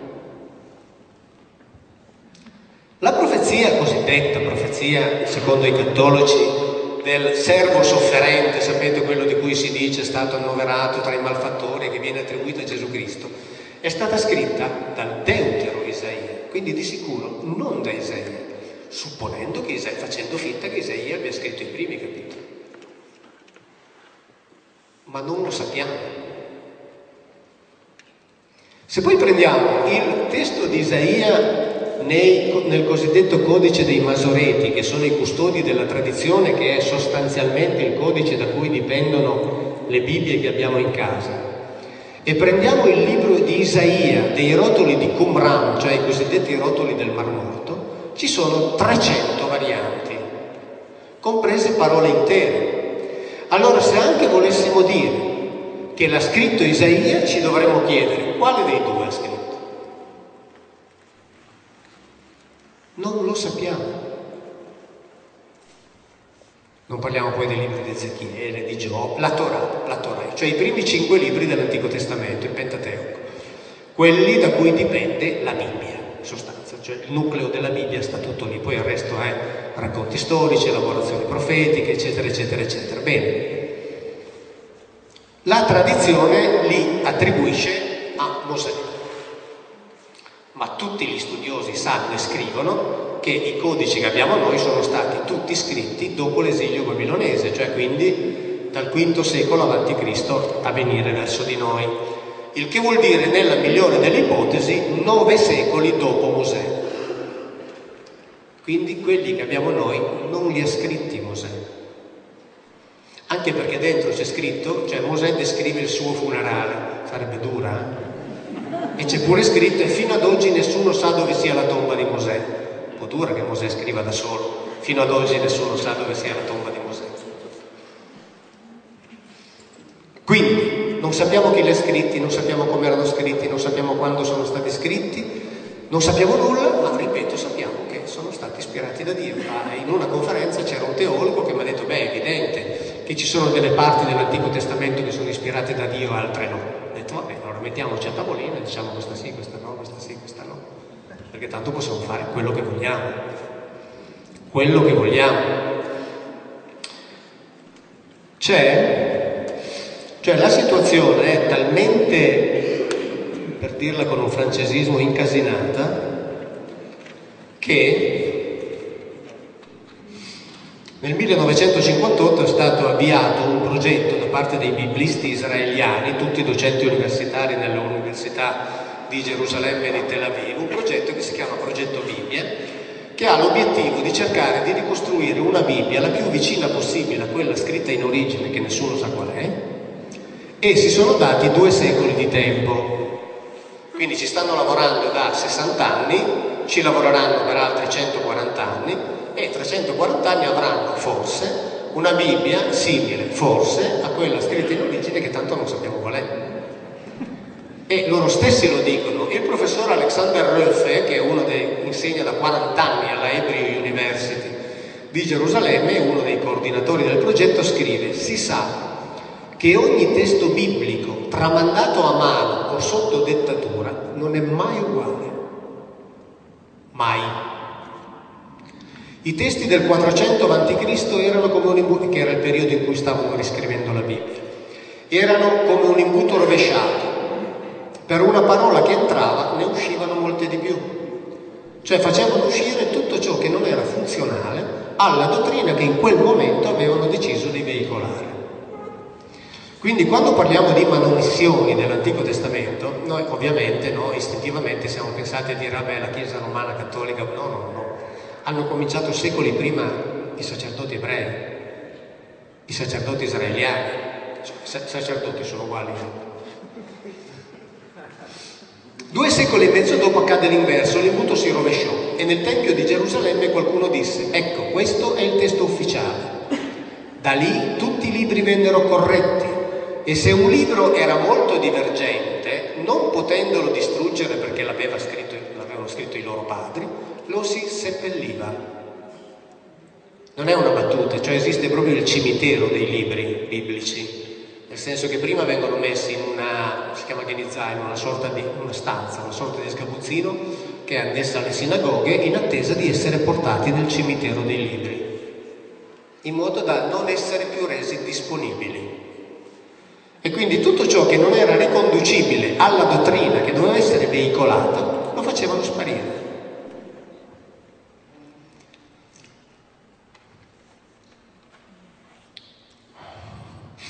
Noi abbiamo appunto la Bibbia dei Masoreti. Adesso visto che non ho la lavagna per scrivere dovete fare un pochettino degli sforzi di memoria.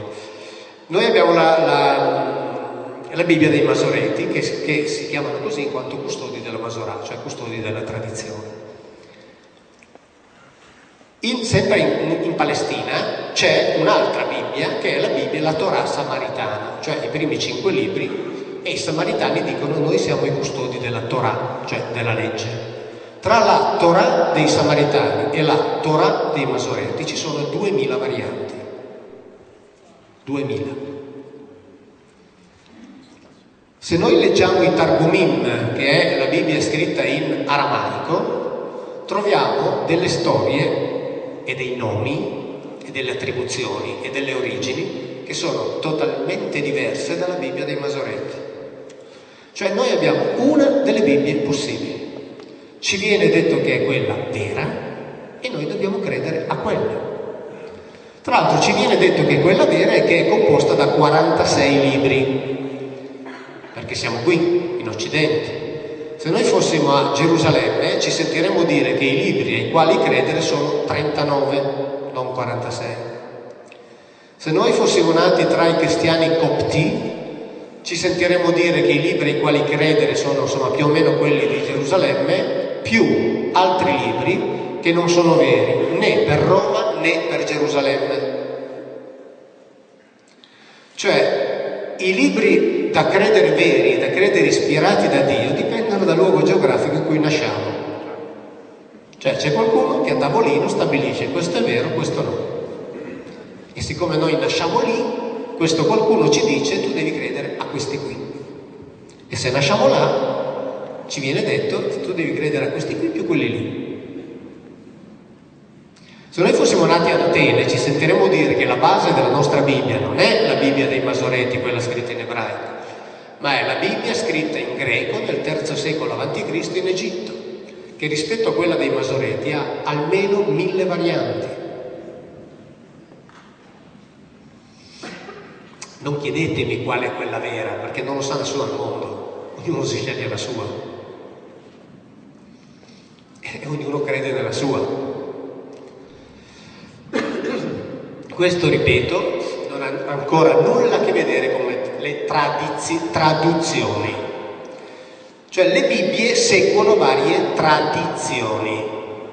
Molto spesso mi viene detto, ah ma mm, mm, allora diciamo così, siccome tutte, tutti i testi semitici, quindi compresi quelli biblici antichi, sono tutti scritti senza le vocali, perché le vocali non esistono, cioè esistono soltanto i suoni, non esistono le lettere vocaliche, allora sono scritti soltanto con le consonanti.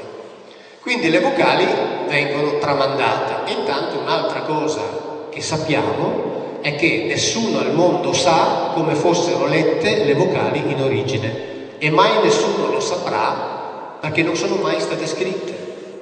Sono state scritte dai Masoreti tra il VI e il IX secolo d.C. Cioè, sapete, all'epoca dei Merovingi, dei Carolingi.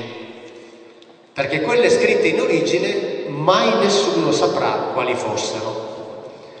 Allora qualcuno dice, ah beh, ma è ovvio che i Masoreti hanno seguito la tradizione. Certo, i Masoreti hanno seguito una tradizione, perché ce ne sono altre che sono diverse. Ci sono ancora oggi, c'è ancora oggi una parte dell'esegesi ebraica che non accetta per tutta una serie di parole le vocali messe dai masoreti, toglie quelle e ne mette altre. Il che vuol dire che se fanno così, vuol dire che loro per primi non lo considerano un libro sacro, perché un libro sacro non lo si tocca. E invece ognuno ci fa le modifiche che vuole. Io nelle traduzioni e in tutte le analisi che faccio non mi sogno di toccare neppure un puntino, dico puntino perché le vocali sono, sono segnati, i suoni vocali ci sono segnati con dei puntini o delle lineette. Non mi sogno di toccare neppure un puntino, cioè nel senso mi è stato detto che la Bibbia dei Masoreti è quella vera, io lavoro su quella, punto.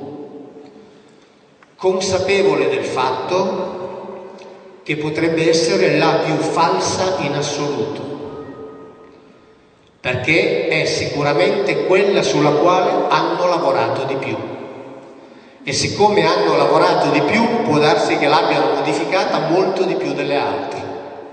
Quindi non è che io scelgo quella perché piace a me, io lavoro su quella perché piace a loro, cioè piace ai sapienti, che dicono quella è quella vera. Benissimo, allora andiamo almeno a vedere che cosa dice quella vera, almeno a vedere quella. Perché se sulla Bibbia così costruita, come vi ho spiegato in estrema sintesi, ancora andiamo a dire che quando quegli autori, che non sappiamo chi sono, che non sappiamo quando hanno scritto, che non sappiamo com'è, quando dicevano una cosa ne volevano dire un'altra, allora lì veramente diamo veramente libero sfogo alla fantasia perché ognuno fa dire ciò che vuole, che in realtà che è poi ciò che è ciò che è avvenuto, ciò che è avvenuto, direi molto spesso in totale spregio di ciò che c'è scritto. E non è un caso che per molti secoli fosse proibito leggere la Bibbia.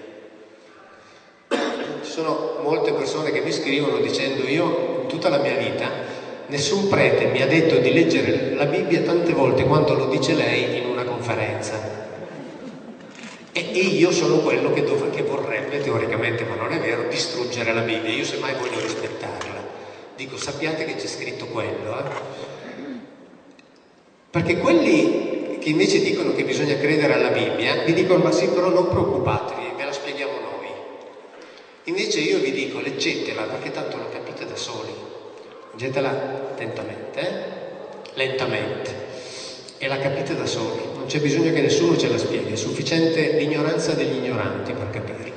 Non è necessaria la sapienza dei sapienti che invece da secoli non fa altro che coprire la Bibbia di una coltre di mistero per impedire che si capisca ciò che c'è chiaramente scritto. Perché se si capisce ciò che c'è chiaramente scritto, sulla Bibbia non si costruisce nulla. La si piglia per ciò che è uno dei tanti libri che l'umanità ha scritto nel corso della sua storia e che peraltro racconta storie che sono raccontate dai popoli di tutti i continenti della Terra. Cioè non ci racconta neppure delle cose originali, anche perché come scrivono i rabbini americani della Rabbinical Assembly, docenti universitari delle università giudaiche, per esempio tutti i racconti delle origini non sono originali degli autori ebrei, sono copiati sono copiati dai racconti sumerocadici e dai racconti fenici. E quindi per assurdo quelli sono quella parte della Bibbia che ha più probabilità di essere vera, perché è copiata e quindi è stata anche meno rimaneggiata dal pensiero teologico, perché è copiata da testi che non erano condizionati da un pensiero teologico. Quindi questo è il libro di cui parliamo. E adesso proviamo a entrare un pochettino nel merito, perché il discorso... Fonda- ah, fatemi domande quando volete. Eh. Il discorso del, um, di che cosa conta nella Bibbia in realtà si riconduce ad un aspetto essenziale, che è quello dello stabilire se la Bibbia parla di Dio no. E sappiamo che il Dio della Bibbia è quello che si faceva chiamare Yahweh. No? Questo ce l'abbiamo in testa come, come nome. Che peraltro nella Bibbia è vocalizzato sostanzialmente nella maggior parte delle volte come Yehovah, mm? quindi come Geova. Quindi Geova non è che sia un'invenzione, quel termine lì è proprio vocalizzato così nella Bibbia decine e decine di volte.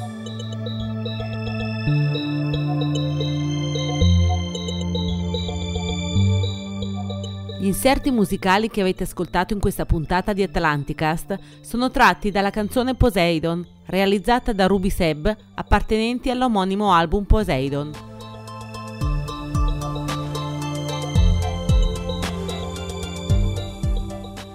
Sponsorizzato da www.gardenmary.com